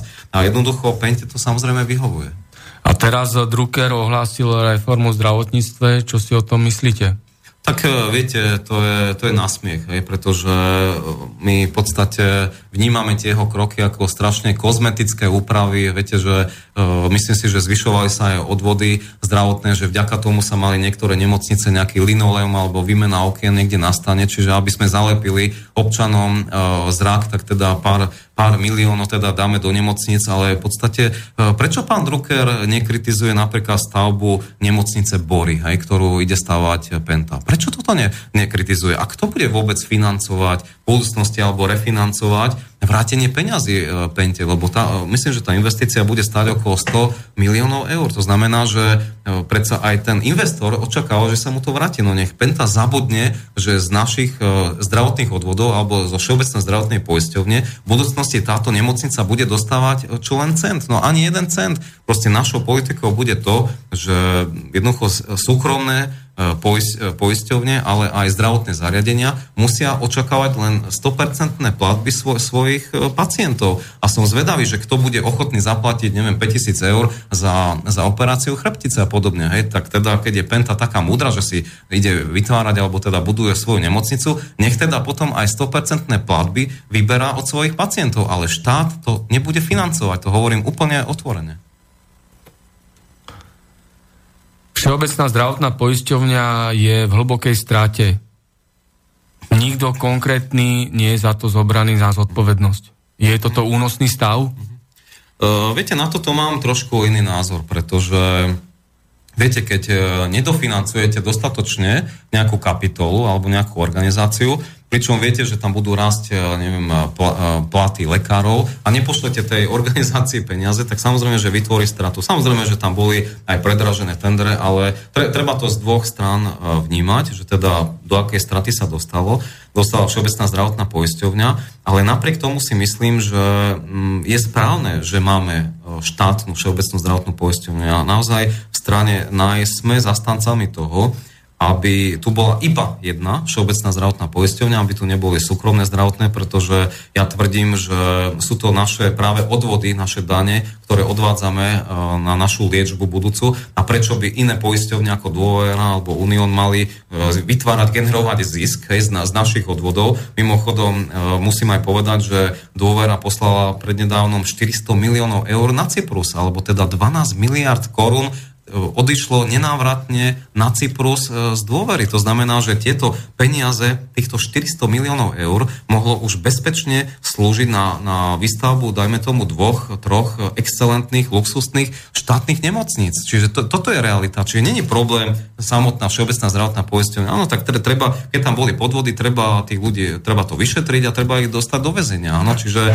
tam, tam inú odpoveď nemôžeme dať, ale na druhej strane v budúcnosti musíme sa vyvárovať týchto problémov a ľudia musia, títo budúci riaditeľia, garantovať tú transparentnosť a teda, že naozaj ani cent sa tam neuleje v týchto nemocniciach, ani a teda všeobecnej zdravotnej poisťovni. Čiže, čiže treba vyvodiť zodpovednosť. E, sa tu rozprávame o kauze Gorila, o celej chobotnici, ktorá je v zdravotníctve, no, ide naprieč celou republikou.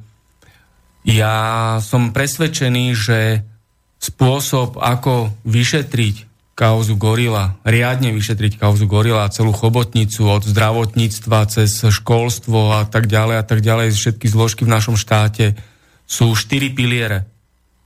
Prvým pilierom je plná a právoplatná hmotná zodpovednosť politikov, plná a právoplatná trestná zodpovednosť všetkých politikov,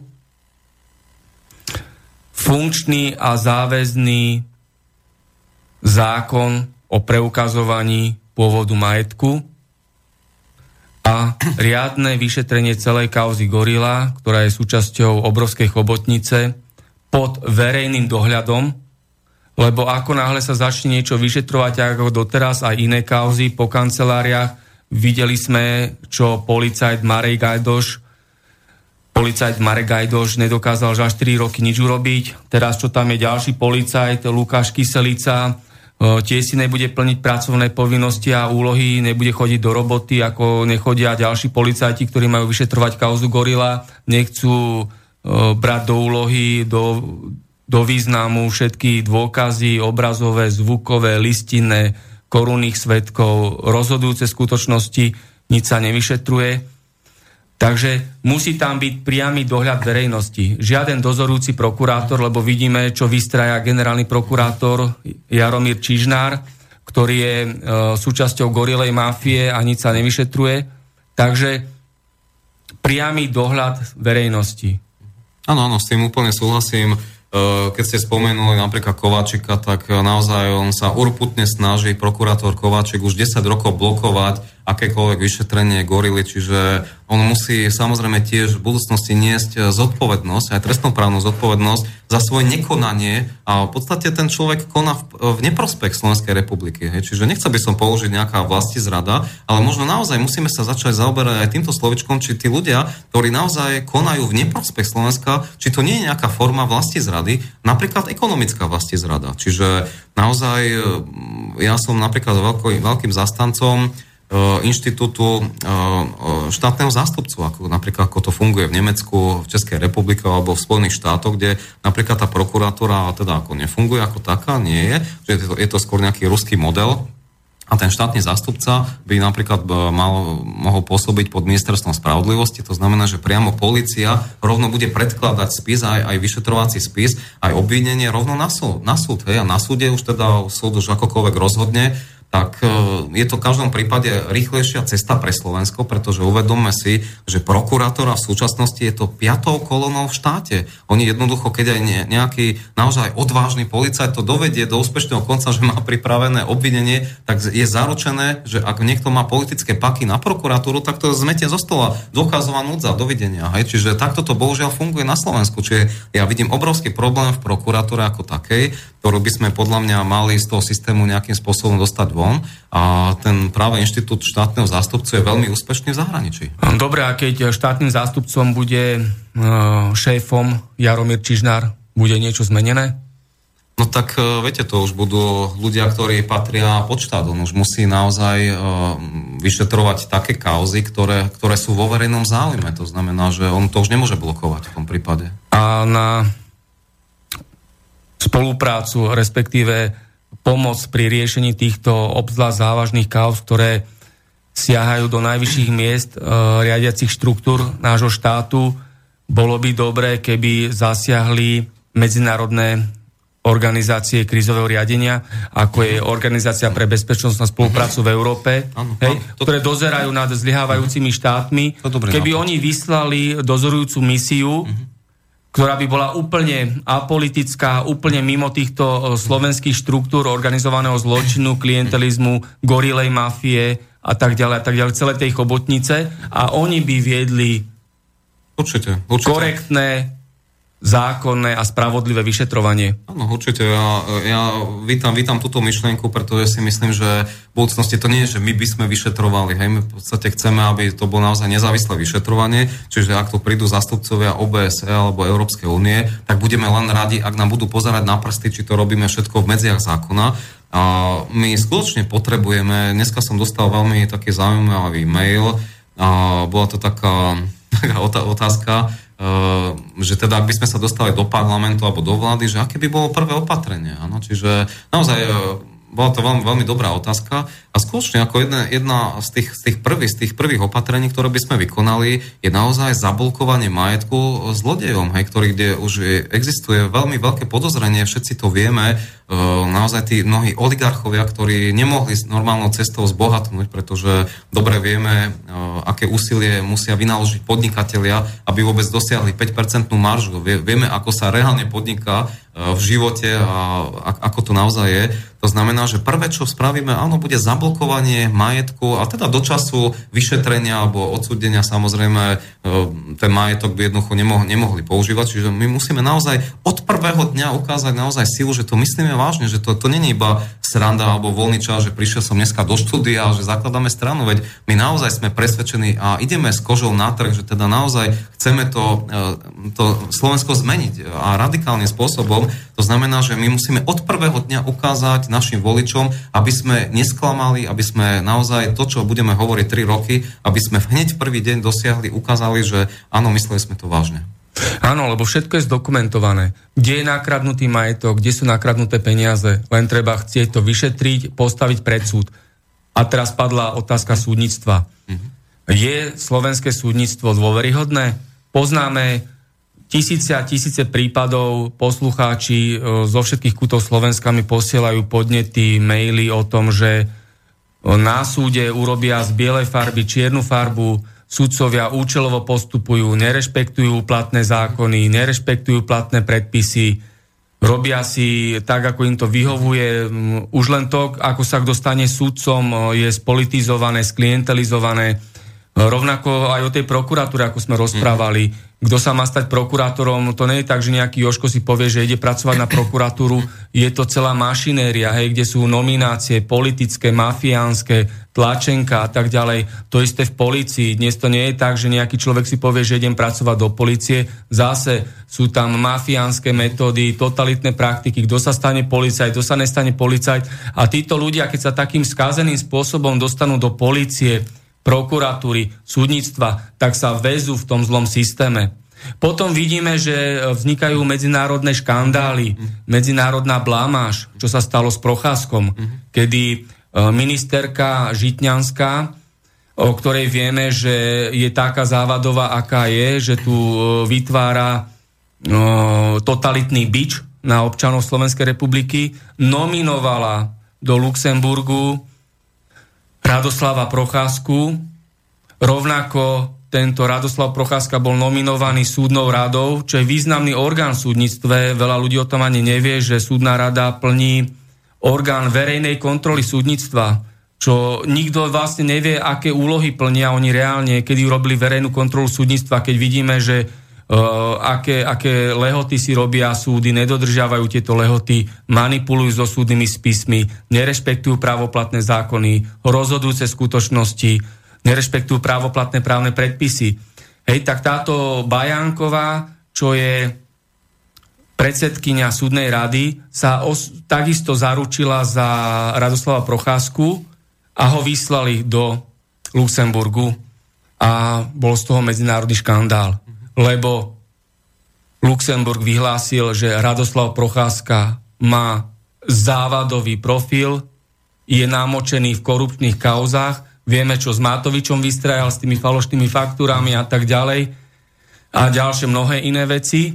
A nie sú z toho žiadne dôsledky, žiadne právne konsekvencie. Žitňanská si beha po ministerstve ďalej, vystrája, však vidíme dennodenne, čo tá vystrája. Bajanková takisto nezložili funkcie. Je toto únosné v modernom štáte, ktorý je členom Severoatlantickej aliancie aj Európskej únie? Ja si myslím, že ministerka Žitňanská by mala zvážiť, či by nemala sama abdikovať, pretože keď jej nominácia nebola úspešná, tak myslím si, že mala by niesť e, za to zodpovednosť, viete, v západnej Európe za iné banality. Odstupujú ministri, keď napríklad majú v domácnosti nejakú pomocničku, ktorá neplatila dane, takže minister odchádza úplne bežné, je to v škandinávskych krajinách, čiže, čiže on, tu treba viete, vidieť veci v širších súvislostiach. Áno, zoberme si uh, ministerku Žitňansku, ktorá myslím, že bola, bola už aj v SDK, čiže stále niekde prechádzala do nejakej inej strany, čiže je to taká politická robotnička, ktorá si stále nájde nejakú novú platformu, aby prežila. To znamená, že mm, jednoznačne vidíme, že napríklad strana Most e, v minulosti kritizovala e, Fica ako takého. Zaujímavé, že napriek tomu išli do vlády, hej, že niekto oligarchovia zatlačili samozrejme po voľbách a teda prinútili evidentne... A kto financuje Bugára?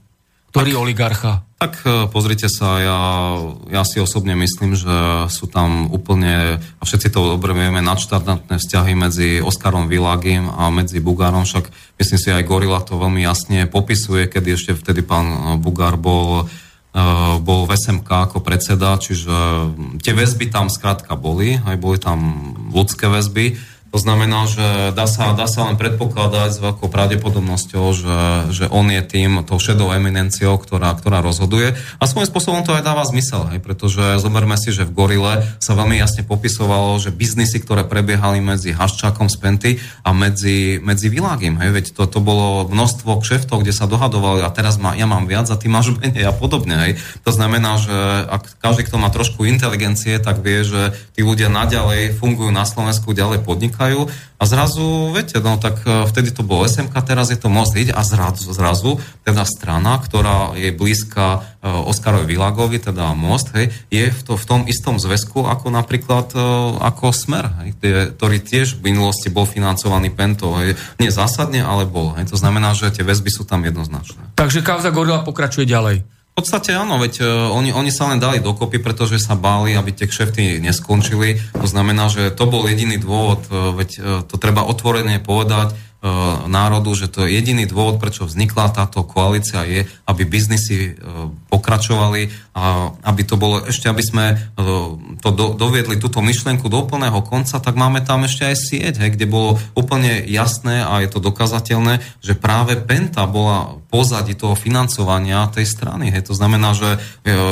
všetci sme dobre videli, ako sme za posledné roky, aj ešte dokonca na Vianoce 2015, pre, ukazovalo fotky z detstva pána Procházku, čiže sme už nevedelo, akým spôsobom viac má ešte má e, podporovať Procházku ako budúceho, teda v tom čase lídra strany sieť, čiže e, to, to všetko vidíme, pamätáme si, ako to fungovalo. Hej. Dnes, dneska naozaj média, dokonca Penta si kúpila SME, púsenební, čiže má, má naozaj mechanizmus, ako, ako ničiť ľudí, to znamená, že podľa môjho názoru to bol iba spôsob, ako z takého strachu pogorila, aby sme získali nejakú imunitu, ale nemyslím si, že im to dlhodobo pomôže. Takže nie len verejnoprávna RTVS je súčasťou gorilej mafie, ale aj mnohé súkromné mainstreamové médiá sú súčasťou no, gorilej mafie. Samozrejme, samozrejme, však stačí si sledovať sme, o kom píše, o kom nepíše. Veď my napríklad veľakrát posielame rôzne tlačové správy, ako aj strana, začínajúca strana do SME a samozrejme no však prečo by nás podporovali, hej? A na druhej strane sú tam iné úplne neznáme strany, ktoré podstate nemajú čo ponúknuť národu e, mnohokrát a jednoducho sú tam prezentované, hej? Však to všetci vidíme, hej? A ja som naozaj kritický aj voči, voči takej, by som povedal, filozofii SME, ktoré niekoľko rokov hovorilo, ako treba skôr podporovať tých imigrantov, hej? A v podstate národ, 90% národa, bol, bol nejaký prieskum, kde jasne hovorí, že nechceme imigrantov na Slovensku, hej? Ale, ale SME to chce, hej? čiže stále opačným spôsobom, alebo pamätám si, e, či už Toma Nicholsona alebo ďalší, ktorí neustále sme propagovali kritiku proti Donaldovi Trumpovi, hej, a, a opak je opäť pravdou, čiže, čiže stále, stále opačný názor majú, ako má verejnosť, čiže ja sa pýtam, že čo sú to za názory, kto, kto kreuje tie názory v tom, v tom médiu, čiže ja si naozaj myslím, že oligarchovia finančné skupiny by nemali vlastniť e, mienkotvorné médiá na Slovensku. A teraz uh, začneme tému Gorilia Mafia v Bratislave. Ako je to napríklad s hlavnou stanicou železničnou? Prečo je a prečo nie je modernizovaná? Ako to je uh, s Glvačom, šéfom bratislavskej mafie, Smeráckej a Borisom Kolárom, aké sú ich záujmy, kšefty a tak ďalej? Prečo Boris Kolár, na ktorého sú haldy, kopy spisov, dôkazov v Slovenskej informačnej službe, aj na kriminálke, o tom, ako páchal a pácha trestnú činnosť, ako zbohatol, ale nič sa nedieje. Nikto nejde do basy, nikto není vyšetrovaný, ale ďalej prebiehajú kšefty, hej, so smeráckou bratislavskou mafiou, gorilou, hej, a tá spomínaná bratislavská no. železničná stanica, ale to je obrovská zákazka. Povedzme si niečo o tom. No, ja začnem to, to druhou témou pána Kolára. Viete, ja som naozaj bol úplne šokovaný po voľbách ako, ako bežný občan Slovenskej republiky, že kto môže voliť, prosím vás, pekne človeka, ktorý um, figuroval ešte aj v zväzkoch, zväzkoch EŠTB aj mafiánskych zoznamoch, kde mal údajne importovať eh, eh, drogy z Rakúska. To znamená, že sa tam mal na tom spolupodiela, však tam sú jasné záznamy na policii, že ako pomocník napomáhal tomuto. Hej. To nikto sa nepozerá, akým spôsobom ten človek zbohatol. A na druhej strane, toto je jedna stránka veci, na druhej strane dnes je šéfom parlamentného výboru na kontrolu SIS, takže ak, akým spôsobom môže človek, ktorý už dávno mal sedieť vo väzení alebo byť vyšetrovaný za tie veľmi závažné, vyšet... to, to, to nie že sme ukradli dva rohlíky Hej, to, to, sú, to sú drogy, o ktorých sa spomína v týchto záznamoch a policia nekoná, však toto je nefunkčný štát, hej, kedy naozaj máme na stole jasné dôkazy alebo vyšetrenia a proste títo ľudia dokonca ešte kandidujú do parlamentu. Ale mne, čo vadí, je, je druhá stránka veci a to je skôr taká ľudská, že čo, čo ten pán Kolár ponúka Slovensku? Ma, je tam 10 žien, 10 detí. Toto je morálny vzorec správania, ktorý chceme ukázať národu. To, toto je vzor, ktorý nás čaká pre najbližších 20-30 rokov. Veď keď sa na, zamyslíme, tam není žiaden morálny kredit a ži, žiaden vzorec správania, na ktorý by sme mali byť hrdí. Čiže ja jednoducho nemôžem ako za stranu naj, a rovno to hovorím, proste my nemôžeme v budúcnosti spolupracovať s ľuďmi, ľuďmi, podávať si ruky s ľuďmi, ktorých si nevážim, o ktorých vidím, že proste ľudsky zlyhali. A na druhej strane, proste ten istý človek, keď sa bavíme už o tom Kolárovi, tak jednoducho sú tam veľmi vážne podozrenia, akým spôsobom pašoval drogy a na druhej strane vidíme ho v médiách, ho za, ho, dá, dáva 2 alebo 3 tisíc eur die, nejakému dievčatku pred kamerami. No tak potom e, môžeme takýmto spôsobom zbaviť vinu všet, všetkých zločincov, ktorí povraždia, ktorí budú kradnúť, hej, a potom sa všetci sfoťme pred kamerami alebo v televízii, joj, hej, akým spôsobom... Divadlo bude hotové. A, a divadlo bude hotové. Tak e, kto už to tomu, tomu môže uveriť? Tak naozaj to už nesme bananová, ale potom e, kokosová republika. Ale zaujímavý je moment to, že o, samozrejme zbohatol na, vďaka kriminogénnym praktikám Boris Kolár, ale jemu málo, tak si vytvoril mm-hmm. mafiánsku bandu, ktorú nazval Sme rodina, kde veľkú časť tejto bandy Sme rodina je Lipšicová mafia. Hej? Pčolinský, Pčolinská, Krajniak. Hej? Takže tam vidíme to vzájomné prepojenie Lipšicová mafia, Kolárová mafia, je to náhodné? Neviem, k tomu sa neviem vyjadriť. Samozrejme je jasné, že, že kto je tam tým duchovným otcom v rámci, v rámci tej, ak sa to dá nazvať strana, lebo ja tam ani nevidím štruktúry nejaké, že by mali vybudované po voľbách, čiže tam ani podľa mňa není snaha to nejak budovať porovnaní napríklad so stranou NAJ, my máme snahu vybudovať masovú stranu, čo najviac členov a tak ďalej, tisícky členov po Slovensku, ale, ale jednoducho vrátim sa k tomu, že naozaj ten pán Kolár podľa mňa nemá čo ponúknuť slovenskému národu, ako všetci si dajme farebné šály hej, na krk hej, a poďme robiť politiku, ale však toto nemôže byť hlavným cieľom politiky. K tomuto Lipšicovi môžem teraz eh, povedať jednu závažnú skutočnosť. V roku 2010, keď sa stal ministrom vnútra v Radičovej vláde, bol so titulu aj členom Bezpečnostnej rady Slovenskej republiky, kde som ja bol hlavný štátny radca vo výbore na koordináciu tajných služieb a zároveň som bol podpredseda medzirezortnej komisie Bezpečnostnej rady. A ja som v roku 2010 Lipšicovi povedal o kauze Gorila a celej chobotnice, o tom, kto som, čo som, čo viem a tak ďalej a tak ďalej. A Daniel Lipšic reagoval slovami, že jeho gorila nezaujíma ani žiadna chobotnica. Hej? A u Lipšica boli funkcionármi na ministerstve vnútra Krajniak, Pčolinský, ktorí teraz sú u Kolára. Veríme na náhody v tomto štáte? Určite nie, viete, mne, mne skôr vadí, keď ste spomenuli pána Lipšica, trochu iná záležitosť, pretože e, v čase, keď Gorila vznikla, kedy boli tie odposluchy tajnej služby, tak myslím, že v tom čase bol e, ministrom spravodlivosti. To znamená, že on musel vedieť už v tom čase, keď e, tie spisy dostávali, alebo protokoly, myslím, že Zurinda dostával ako premiér, predpokladám, že musel ako aj minister spravodlivosti byť o tom informovaný. Áno, lebo bol členom bezpečnostnej rády ako minister spravodlivosti. Áno, presne, myslím, že ministrom vnútra v tom čase bol pán Palko. To znamená, že prečo vtedy nezasiahli tí ministri spravodlivosti vnútra alebo Zurinda, prečo nedali zatknúť v tom čase pána Malchárka, keď bolo jasné, že sa stretáva uh, s, s pánom Haščakom a neustále sa tam preberajú dosť, uh, nekalé praktiky, ktoré môžu viesť ne, ne, nekalým dôsledkom. Uh, sú, boli to rôzne kriminálne proste činy a, a podvody. To znamená, že prečo vtedy nezasiahol pán Lipšic, keď sa teda hrdí teda, že ako ochranca zákona? Ako, ako je to možné, že vtedy nezasiahol? A minister Pálko, minister vnútra, bol jeho stranický kolega. stranický kolega. Z kresťansko-demokratického hnutia. Čiže pre, pre mňa aj toto tá najzásadnejšia vec, že ako, ako, prečo v tom čase nezasiahol? A neodpustím si jednu poznámku na pána Lipšica, veď, e,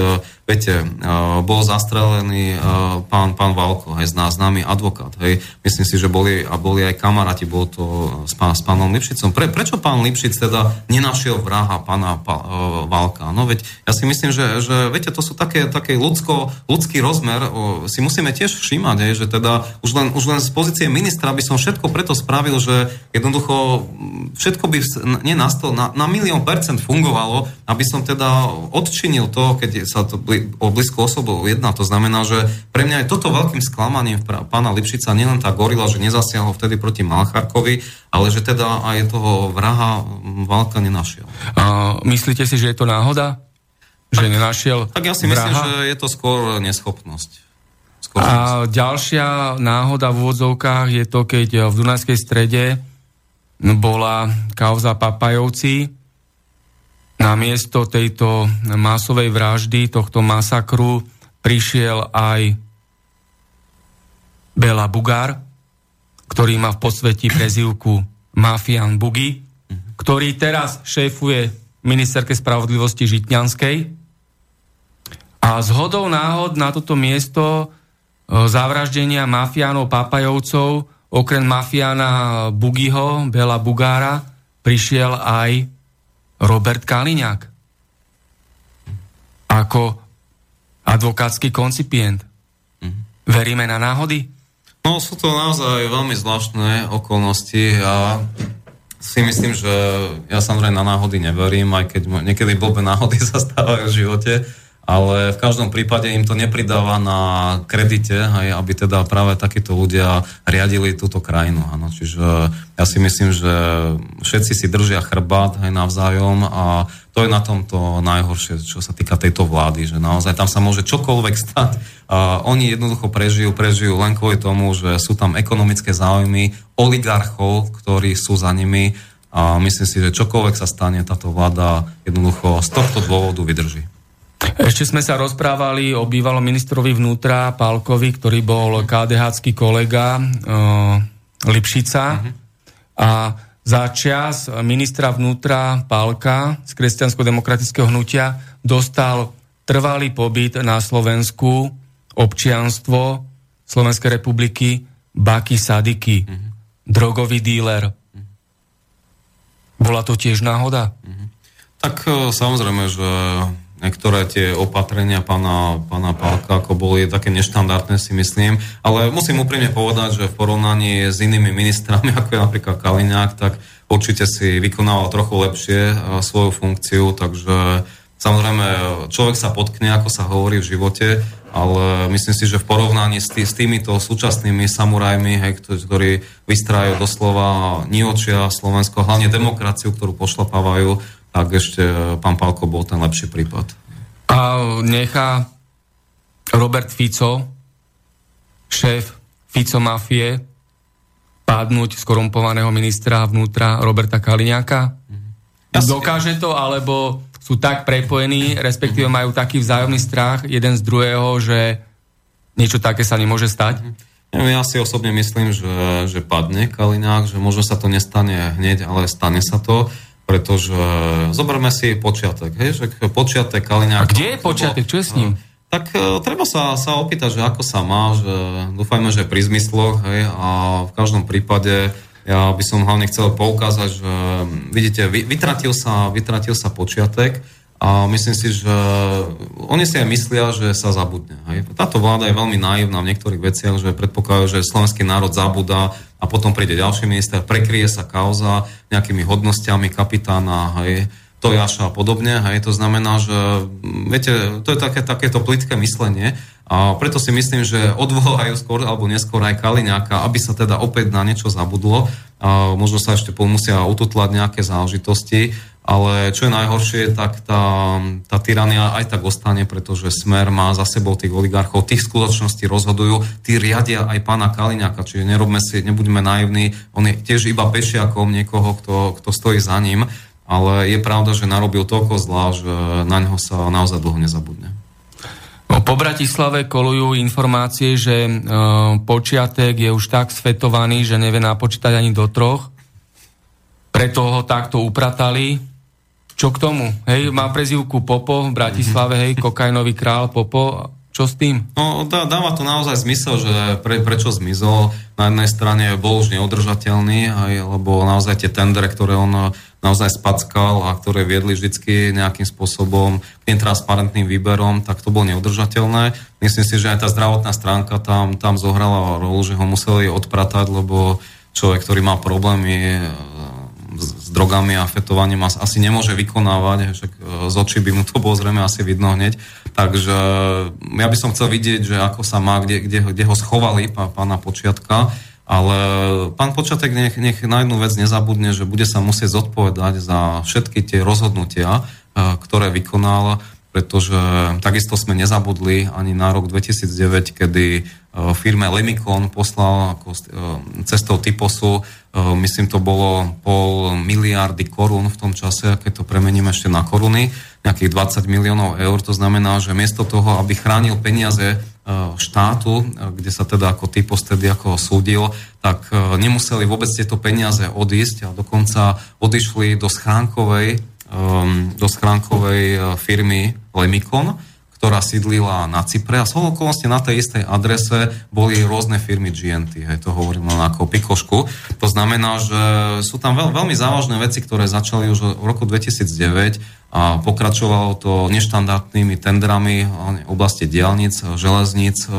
Pamätáme si na firmu TSS, ktorá tiež neštandardne vyhrala nad Skanskou, hoci Skanska na železničnom koridore Zlatovce mala nižšiu cenu. Čiže vlastne ten scenár sa tam jednoducho opakoval a niekto jednoducho bude musieť dnes za tú zodpovednosť a niekto musí doplatiť jednoducho tie peniaze, ktoré Slovensko stratilo. My sa nemôžeme dneska iba pozerať, že jednoducho stratili sme peniaze a ideme ďalej. Veď tie peniaze chýbajú na zdravotníctvo. My naozaj potrebujeme dneska niekoľko miliárd napumpovať do zdravotníctva a chceme mať, aby sa, sa k nám vrátili naozaj tí špičkoví lekári, 40-50 roční lekári s 20 ročnou praxou bohužiaľ opustili Slovensko, pretože odišli tu z jednak zdových dôvodov, ale predovšetkým z tých z dôvodov pomerov, aké vlády v jednotlivých nemocniciach. Áno, čiže my tie peniaze naozaj potrebujeme, tie, ktoré boli nakradnuté, my naozaj potrebujeme, aby sme dofinancovali zdravotníctvo kde musíme naozaj zvážiť uh, nielen pri, prilákanie, tak povediať, z tých elitných lekárov zo zahraničia, ktorí nám tu nutne chýbajú, ale nám skutočne uh, chýbajú peniaze na technické vybavenie. Naozaj dneska, ako, ako vyzerá, že ľudia si nosia toaletný papier do nemocnice, veď to je, to je úplne strašné, čo sa tu nadeje. To znamená, že musíme to technicky dovybaviť, personálne dovybaviť, a presne ako ste aj v úvode povedali, ja som o, viem o čísle, že až 11 tisíc ľudí zbytočne zomiera na tzv. odvratiteľné o, ochorenia. To znamená, že to mohli byť naozaj vlastne ľudia, ktorí dnes mohli žiť, mohli byť medzi nami, boli to blízky, naša rodina jednoducho tí ľudia úplne zbytočne zomierajú v našich nemocniciach. To je tým, tým konečným cieľom, ktorý musíme dosiahnuť, aby sme zdravotníctvo podporili, aby ľudia nezomierali. Jednoducho, ako v účtovníctve platí, má dať dal. Jednoducho od, odchádza nám na oligarchiu, odchádzajú miliardy, potrebujeme ich na zdravotníctvo. Ešte k tomu zdravotníctvu a tzv. náhodám, o ktorých mm-hmm. si tu aj rozprávame. Novým predsedom dozornej rady Všeobecnej zdravotnej poisťovni je bývalý minister a advokát Tomáš Borec, ktorý má v Bratislave prezivku Poštár. V minulosti bol aj pri zrode firmy Latem Trading, známej z kauzy Panama Papers. Ďalším závadovým členom dozornej rady je Gabriel Šípoš z tzv. mimovládky Transparency International Slovensko. Táto falošná mimovládka veľkohubo o sebe tvrdí, že vraj boje proti korupcii. Šípošovi ktorý je šéfom tejto mimovládky, som pred dvoma rokmi podrobne oznámil, že vo vláde je organizovaná a obrovská korupcia, že sú tu skorumpovaní politici a ich prisluhovači v polícii, prokuratúre, súdnictve, tajných službách, ozbrojených silách, zdravotníctve a na úradoch. Ale odvtedy sa tento šípoš predo mnou schováva preto som oprávnený vo verejnom záujme povedať, že Šípoš je klamár a je prisluhovač skorumpovaných politikov. Rovnako ďalší závadový člen dozornej rady sa volá Marcel Klimek, ktorý je podľa Fico vlády zástupca opozície. Menovaný je podpredseda Lipšicovej strany Nová, a ako funkcionár tejto bandy skorumpovaného ministra vnútra Daniela Lipšica sa spolupodielal na zmarení protestov proti kauze Gorila a taktiež napomáhal zmareniu samotného vyšetrovania kauza Gorila. Tento Klimek ako vedúci služobného úradu ministra Lipšica kšeftoval pri nákupe nového odpočúvacieho systému pre políciu a rovnako kšeftoval pri podpisovaní ďalších nadštandardných zmluv. Do dozornej rady dosadil všetky tieto závadové osoby minister Fico vlády Tomáš Drucker. Preto zlodejny, korupcia a zlé postupy pokračujú. Vedenie Všeobecnej zdravotnej poisťovni si napriek obrovskej strate 280 miliónov eur rozdelilo štedré odmeny vo výške 41 tisíc eur. Je to naozaj veľmi zlé s tou všeobecnou zdravotnou poisťovňou. Aj tie osoby, ktoré ste menovali, je, sú naozaj veľmi zvláštne, pretože viete, čo sa týka tých mimovládok alebo Transparency International, Dobre vieme, že napríklad uh, manželka politika Beblavého takisto je, myslím, v správnej rade, dokonca, myslím, že predsedkynia.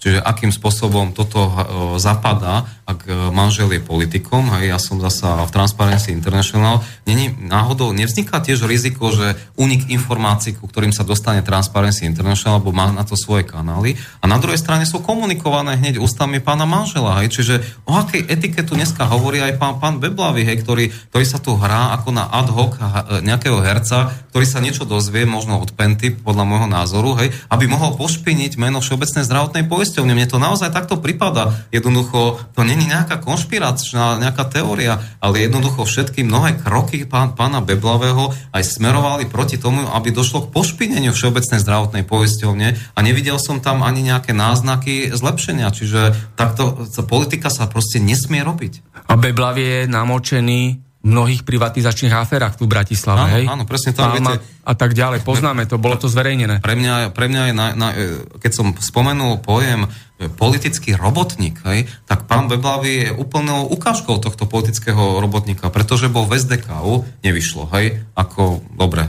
začal sa loď potapať, niekto ostane do konca a niekto utečie ako zbabelec. Stalo sa, hej. Potom nasledovala ďalšia strana sieť. Ani strana sieť nebola tá vyvolená, hej, ktorá by zodpovedala e, potrebám pána, pána Beblavého. Prečo on nespravil radikálny poriadok? Vtedy mu to nevadilo, keď bol v sieti, keď bol, boli na billboardoch po celej krajine. Vtedy, vtedy nekritizoval pána Procházku, ale až potom, keď nám to nevinde a otočil sa Titanic, hej, tak vtedy teda samozrejme zač- začnem všetko kritizovať. A teraz ide zasa ďalej do ďalšieho rybníka, hej, prechádza, hej. Čiže aký morálny kredit majú takíto ľudia, hej? Tak už, už iba stačí, aby naozaj nejaké no, novodobí oligarchovia ESET, napríklad, alebo takí ďalší, nech teda ešte začnú podporovať takýchto, no tak na namiesto starej oligarchie to budeme mať novú oligarchiu. Hej. Tak pokiaľ toto má byť nové smerovanie Slovenska, tak s pánom Bohom. A s tým súvisí aj kauza Bratislavskej hlavnej železničnej stanici. Mm-hmm. Kto za tým stojí? Prečo je v takom katastrofálnom stave? Prečo nie je rekonštruovaná? Na čo sa mhm. čaká? Mm-hmm. Čo tam prebieha v zákulisí? Viete, ja si myslím, že naozaj tam sú nejaké kšefty, nejaké provizie, ktoré, ktoré neboli naplnené. A akokoľvek to bolo, lebo nevidíme, nemáme všetky tie informácie, ale najväčším vynikom zodpovedným za tento stav je primátor Nesrovnal. Ja si pamätám na jeho predvolebný slub, kedy povedal, že áno, stanica bude, bude opravená. Železničná stanica bude opravená. Je to moja priorita v rámci volebného programu. Dneska tu už máme pomaly tretí rok, volebný rok a jednoducho nič sa nedeje, nič sa nestalo. Dokončila, tá zmluva vyprchala, ale jednoducho nevidíme tu žiadne, žiadne riešenie. To znamená, že pán Nesrovnal oklamal Bratislavčanov, pretože toto bola jeho priorita a ja naozaj v tej Bratislave dneska naozaj nevidím nejaký, by som povedal, progres. Hej? Na, naozaj to tu nevidím. Fico mafia rovná sa organizovaný zločin. Šéf bratislavskej policie Čaba Farago je v tejto funkcii krajského riaditeľa so súhlasom skorumpovaného ministra vnútra Kaliňaka. Policajt Čaba Farago bol na tejto funkcii aj za skorumpovaného ministra vnútra Lipšica. Skorumpovaný Kaliňák je poskok mafiána Fica. Vo vláde Radičovej bol skorumpovaný Lipšic ministrom vnútra a chránil goriliu mafiu. Čo sa stalo? Z tohto policajta Čaba Farago je generál policajného zboru. Hm, hm. Veríme na náhody, Viete, že aké je to prepojenie Kaliňák a policajný prezident Gašpar, hm. Lipšic a hm. policajný prezident Spišiak. Čaba Farago je šéfom bratislavskej policie za všetkých týchto funkcionárov a návyššie sa stane generálom policajného zboru. Viete, ja, ja by som si teraz uh, trošku pomohol takým veľmi známym výrokom Kennedyho, ktorý svojho času povedal, že tí najlepší odborníci, najlepší právnici v Amerike a vôbec na svete by mali vždy pracovať pre vládu a pre štát. Ano. Bohužiaľ, toto sa nedeje a to sa presne stalo aj na Slovensku. Jednoducho tí najlepší odborníci, tí, ktorí aj niečo v hlave mali, samozrejme boli to oddaní bojovníci, jednoducho od, podchádzali z, z policie a bohužiaľ ostalo tam to, čo tam ostalo. To, to je jedna stránka veci. Na druhej strane musím otvorene povedať veľmi kriticky, že ja naozaj kritizujem tých ľudí, ktorí naozaj uh, rešpektujú každého nového pána, ktorý príde na ministerstvo. Ja si myslím, že každý by mal mať v sebe nejakú sebareflexiu, odvahu a netváriť sa ako nejaká, taká by som povedal, úradnícka prostitútka, že mi jedno, aký pán príde, hej, ale jednoducho budem slúžiť ďalšiemu pánovi. Nie, ja si myslím, že práve v tom je odvaha človeka, charakter človeka, že ak mi to nevyhovuje, ak teda ten nový šéf jednoducho nejde v intenciách mojich morálnych zásad, ja musím to otvorene povedať, musím zasiahnuť a, a nie tak, že prežívam všetky volebné obdobia, hej, vždy čakám na nejakého nového šéfa, novú garnitúru, veď to mi naozaj nedáva zmysel jednoducho, čiže na, na Marko toho pána Faraga, nepoznám ho teda osobne, ale tým, čím si prešiel, ako si som nepočul, že by poukazoval na nejaké významné kauzy, že by sa vyjadroval ku gorila nejakým zásadnejším spôsobom. To znamená, že prežíva v policii, zrejme je veľmi lojálny. A je súčasťou sa... gorilej mafie. veľmi, veľmi lojálny Takže tak, takí sú veľmi dobrí aj pre súčasnú uradujúcu vládu. No. Takže tí všetci jedného dňa odídu preč a budú vyšetrovaní. Dostali sme sa do poslednej štvrthodinky. Ja ešte poviem teraz témy, ktoré sme nestihli odkomunikovať. Mm-hmm. Ako naštartovať bytovú politiku na Slovensku, aká je v skutočnosti energetická sebestačnosť Slovenskej republiky. Chceli sme sa porozprávať o obchodnej zmluve Kanada, Európska únia, CETA, nevýhodnosť tejto zmluvy. Túto zmluvu podpísal Fico také niečo ako rozpráva o tom, že treba zrušiť sankcie voči Ruskej federácie, pritom sám tieto sankcie podpísal. Hej? A ako si plní uh, Fico a jeho vláda úlohy k chráneniu našich uh, záujmov, identity národa, nášho národného dedictva a kultúry pred tou inváziou, o ktorej sme tu rozprávali. Ja by som chcel veľmi jednoznačne povedať, že Fico tým, že podpísal zmluvu CETA medzi Kanadou, obchodná zmluva medzi Kanadou a Európskou úniou, jednoznačne vrazil nôž do chrbta slovenského národa. My musíme jednoznačne povedať, že táto zmluva umožňuje jednoznačne to, že ak prídu veľké globálne spoločnosti z Kanady alebo z Ameriky, môžu nás zažalovať za to, že budeme regulovať trh. Ja sa pýtam slovenského národa, nemáme právo ako Slovenská republika, aby sme regulovali trh energetiky alebo trh, ja neviem, odevnícky alebo potravinársky. Veď to je práve základná premisa, základný predpoklad fungovania štátu, že ak štát vidí, že chce pomôcť nejakému e, etniku alebo chce pomôcť dajme tomu, po, po, polnohospodárom, tak musí regulovať trh, však bez toho to jednoducho nejde. A chcem jednoznačne povedať, že tieto globálne spoločnosti vďaka tejto zmluve nás môžu zažalovať a dokonca môžu žiadať ušlý zisk, čo je už teda ako nevydaná drzosť. Existujú veľmi jasné záznamy, alebo teda aj dôkazy televízie, nemeckej televízie CDF, ktorá hovorí, že už dnes sa vo veľkom zakladajú advokátske kancelárie v zámori, v Amerike, v Kanade, ktoré budú viesť trestné alebo teda nejaké spory, arbitrážne, e, e, rôzne spory s európskymi krajinami. Už dnes sa na to pripravujú, lebo vedia, že budú žalovať krajiny.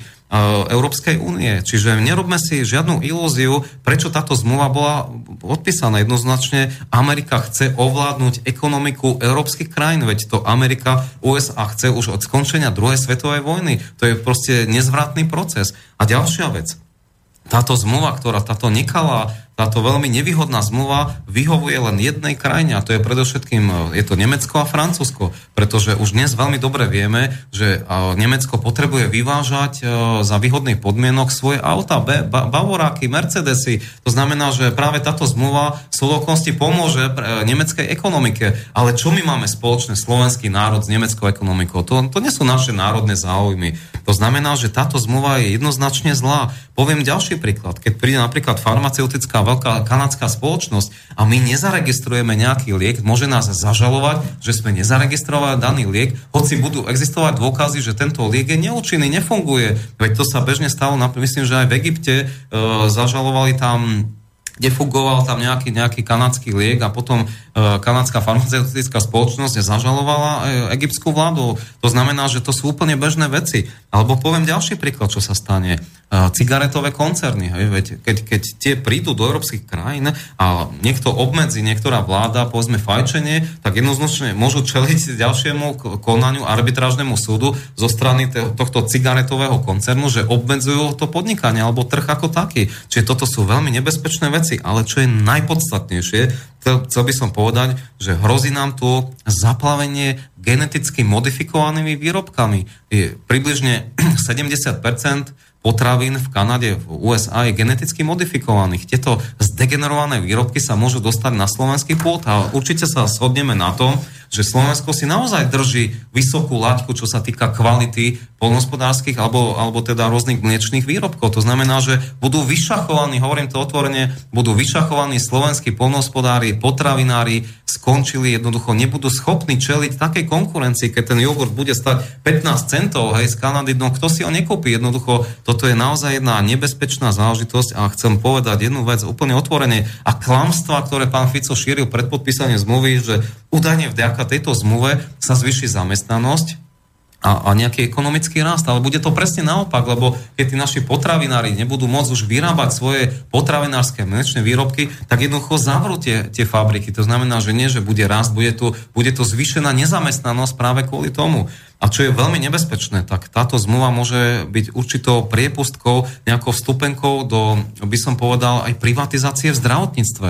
A v tom prípade už medzi, nebude oproti nám stáť iba bežný oligarcha, ale celá nejaká americká globálna spoločnosť. A tam sa nedoplatíme, milí posluchači, nedoplatíme sa miliardami, ktoré potom ako sankciami na všetko doplatíme. To znamená, že my toto musíme vidieť, nielen to A, že sme podpísali nejakú zmluvu, ale musíme vidieť aj to B, proste tie rizika rizika sú jednoznačne zlé. A ďalšia vec, my chceme dosiahnuť aj strana naj energetickú sebestačnosť. To znamená, že voda, elektrina, plyn musia byť v rukách štátu, ale keď my toto si pustíme a práve sme si to pustili to zmluvou, tak jednoducho prídeme o významné energie, na ktoré nebudeme mať dosah. A príde tu kanadská spoločnosť, ktorá kúpi elektrárne alebo kúp, a, no, no súďme sa s obrovskou svetovou globálnou spoločnosťou. To znamená, že to sú obrovské rizika, ktoré vyplývajú z tejto zmluvy a tu ako sedím, hovorím, že prvé opatrenie, ak sa dostaneme do vlády, bude, že vyhlásime túto zmluvu za neplatnú a bude považovaná, ako keby nikdy nebola podpísaná.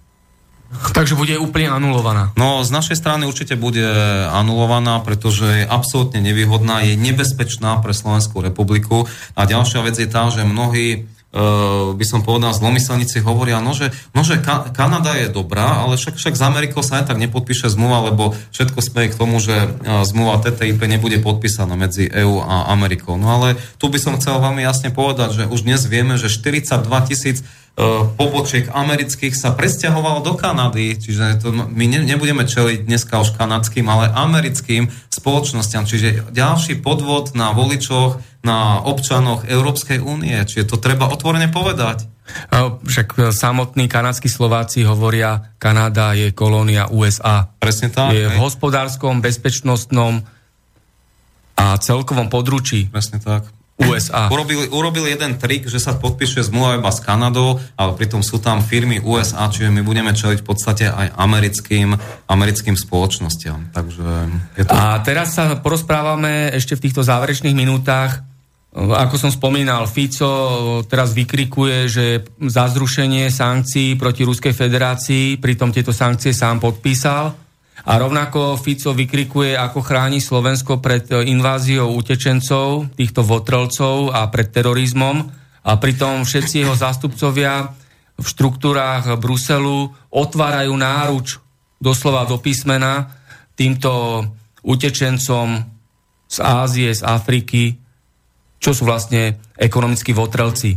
Hej? Takže čo k týmto klámstvám a manipuláciám mafiána Fica? Áno, jednoznačne ja som nevidel nikdy obhajovať nejaké národné záujmy pána Fica v Bruseli. Nikdy som ho nepočul hovoriť v angličtine, hej, pred uh, celým parlamentom európskym. Hej. Dúfajme, že slovenská televízia nám prinesie niekedy už prvé zábery, ako v angličtine prehovára alebo v nemčine pani Merkelovú. Hej. Čiže to vždy vidíme iba nejakú vlajku Európskej únie, kde už v slovenčine sa nám prihovára pán Fico, ale skúsme ísť trošku pod kožu, nech, nech nám povie, akým, nech vidíme trošku tie zábery, ako, ako ju presvieča bilaterálne. Čiže to som, to som dosiaľ nevidel a verím, že to bude veľmi zaujímavé pre občanov sa dožiť e, týchto záberov.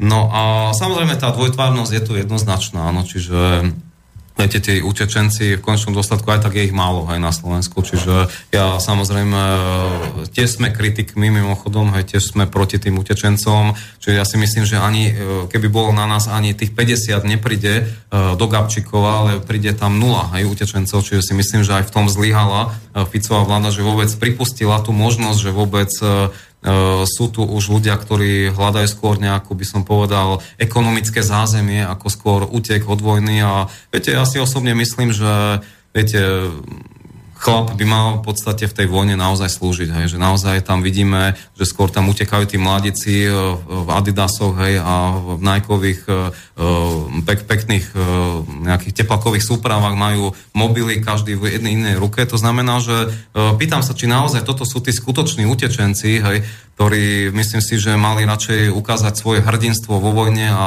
za nejaké zásady tam aj bojovať a položiť život. Hej. Čiže si, si, skôr si myslím, že tí, ktorí utekajú, sú to skôr nejakí špekulanti z ekonomických dôvodov, prichádzajú do Európy. Svoje problémy doma majú riešiť doma a nie ich vyvážať do krajín, ktoré majú úplne inú tradíciu, kultúru a tak ďalej a tak ďalej. Spýtam sa ešte záverečné minútky, 3-4 minútky máme rýchlu odpoveď. Môže byť dobrou správou pre Slovensko, že má trojnásobného predsedu vlády, ktorý bol horlivý e, člen Socialistického zväzu mládeže, potom bol členom komunistickej strany Československa, potom bol členom SDL, ale z SDL odišiel, pretože nedostal flek generálneho prokurátora, keď SDL bola v roku 1998 členom vlády a rovnako nedostal žiadny podiel na vtedajšej privatizačnej um, mafii celej a založil stranu Smer. Je prínosom mafián Fico pre Slovenskú republiku? Ja by som chcel jednoznačne povedať, že Fico úplne zlyhal charakterovo. Ja si myslím, že najväčšiu chybu spravil, že si nechal financovať kampaň už pred e, vyše desiatimi rokmi práve známymi oligarchami. Je to úplne bežné, že Brhal, Por, proste to boli práve tí, ktorí ho brali ako vedľajšiu investíciu popri HZDS. To znamená, že že ten Fico bol veľmi charakterovo slabý človek, že nechal, nechal si to zaplatiť skrátka len aby sa niekde posunul v politike a toto, toto zlyhanie, na to jeho zlyhanie ľudské predovšetkým doplatila celá Slovenská republika, pretože nám tým pádom vy, vyberajú títo oligarchovia miliardy a miliardy z, daňo, z rozpočtu štátu. To znamená, že kvôli tomu tí ľudia zomierajú. No, myslím, normálne môžeme dať aj takú rovnicu, kde je jednoznačne, že umrtia rovná sa vyberanie e, miliard zo štátneho rozpočtu oligarchiou a za to je zodpovedný pán Fico. To znamená, že my sme naozaj stratili 10 rokov, takmer 10 rokov tým, že ľudia uverili retorike pána Fica, ale bohužiaľ sa nič ne, nepreukázalo sa to, hmotne sa nepreukázalo, že by sa ľuďom lepšie žilo. Rovnako bola chudoba, rovnako bola bieda, ktorá tu bola pred desiatimi rokmi a je tu aj teraz. Ďakujem pekne za odpoveď. To je môj dnešný host, Viktor Bereš, splnomocnenec prípravného výboru strany Nezávislosť a jednota. Krátke záverečné posolstvo. Uh, chcel by som takto na záver povedať uh, milým poslucháčom, že strana, ktorú momentálne zakladáme, uh, je tu aj kvôli tomu, aby sme samozrejme zlepšili život na Slovensku, ale nejdeme, není to iba záväzok voči tým ľuďom, ktorí dnes ešte žijú ale je to aj záväzok, je to aj určitý záväzok voči tým, ktorí už nie sú medzi nami. Sú to ľudia, ktorí verili v systém, ktorí verili v dobré zdravotníctvo, ktorí ak ochoreli, tak verili, že slovenské nemocnice ich vyliečia, ale bohužiaľ tí ľudia zomreli. Najbližšie voľby už nebudú len o nejakom súperení medzi stranami, ale vnímam to aj o určitom rozhodnutí, či túto krajinu budú naďalej riadiť oligarchovia, bohatí ľudia, alebo budú to strany, ako sme my, ktoré sú presvedčené o novom smerovaní Slovenska a ktoré naozaj chcú niekam Slovensko posunúť. Preto by som chcel na, sa poďakovať v prvom rade za pozvanie do štúdia, do konšpiračného bytu, aspoň viem, ako sa cítili siskári, keď, keď e, v tomto štúdiu alebo teda podobných bytoch e, nahrávali veľmi zaujímavé rozhovory. Takže úplne vážne chcem sa poďakovať. E, chcel by som povedať občanom, že budeme pracovať na našich myšlienkach a verím, že to prinesie svoje ovocie. Ďakujem aj ja. Prajem pekný štvrtkový večer, ešte krajší piatok a ešte, ešte krajší víkend, ktorý je pred nami. My sa budeme opäť počuť o dva týždne, 16. februára o 16.30 a bude diskusné fórum o tejto zakázanej a zamlčovanej téme. Kto nám tu vládne? Všetko dobré. Táto relácia vznikla za podpory dobrovoľných príspevkov našich poslucháčov. I ty sa k ním môžeš pridať. Viac informácií nájdeš na www.slobodnyvysielac.sk Ďakujeme.